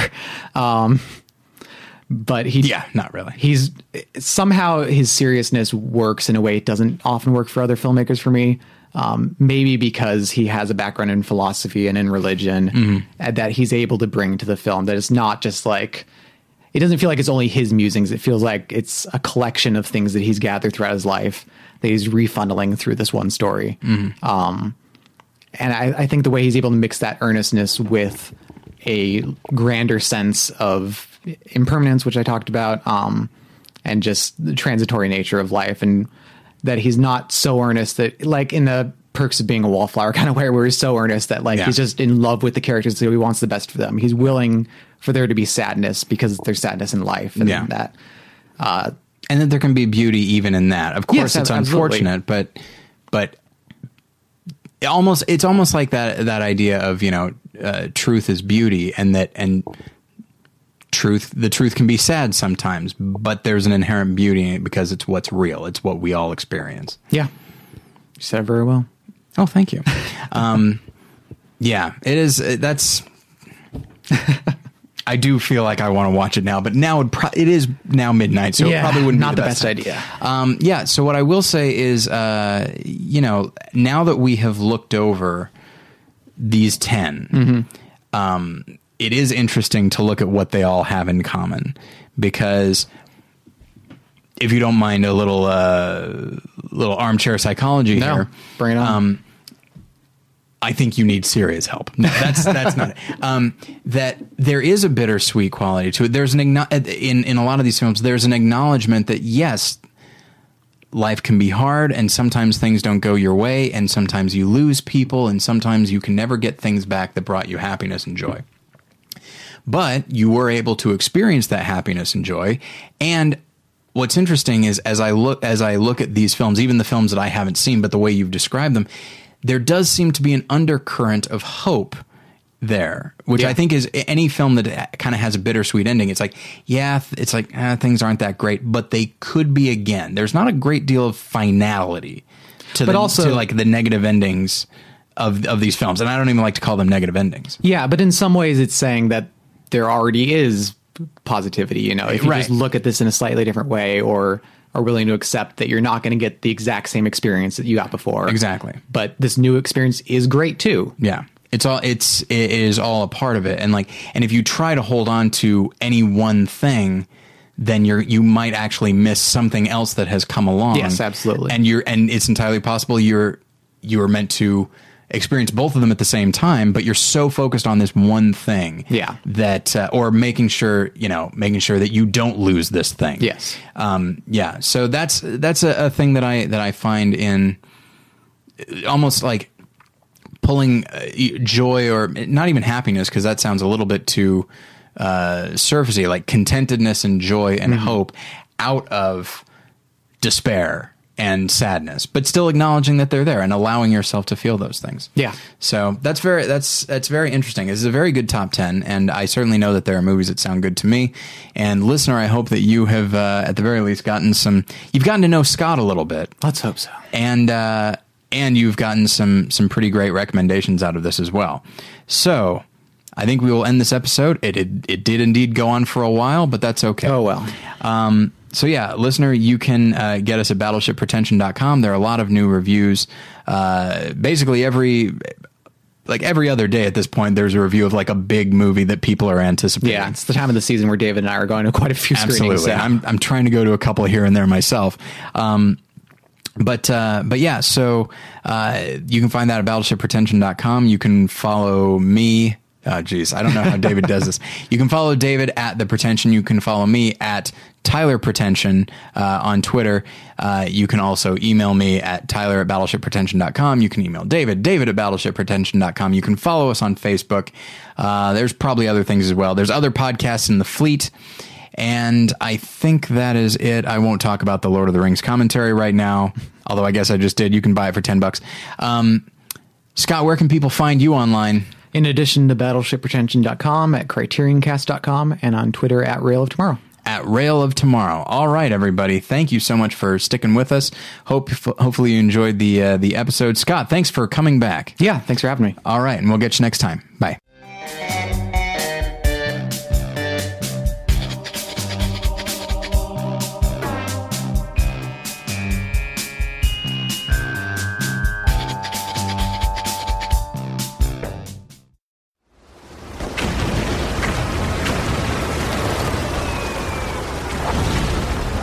This program is a proud member of the Battleship Pretension Fleet.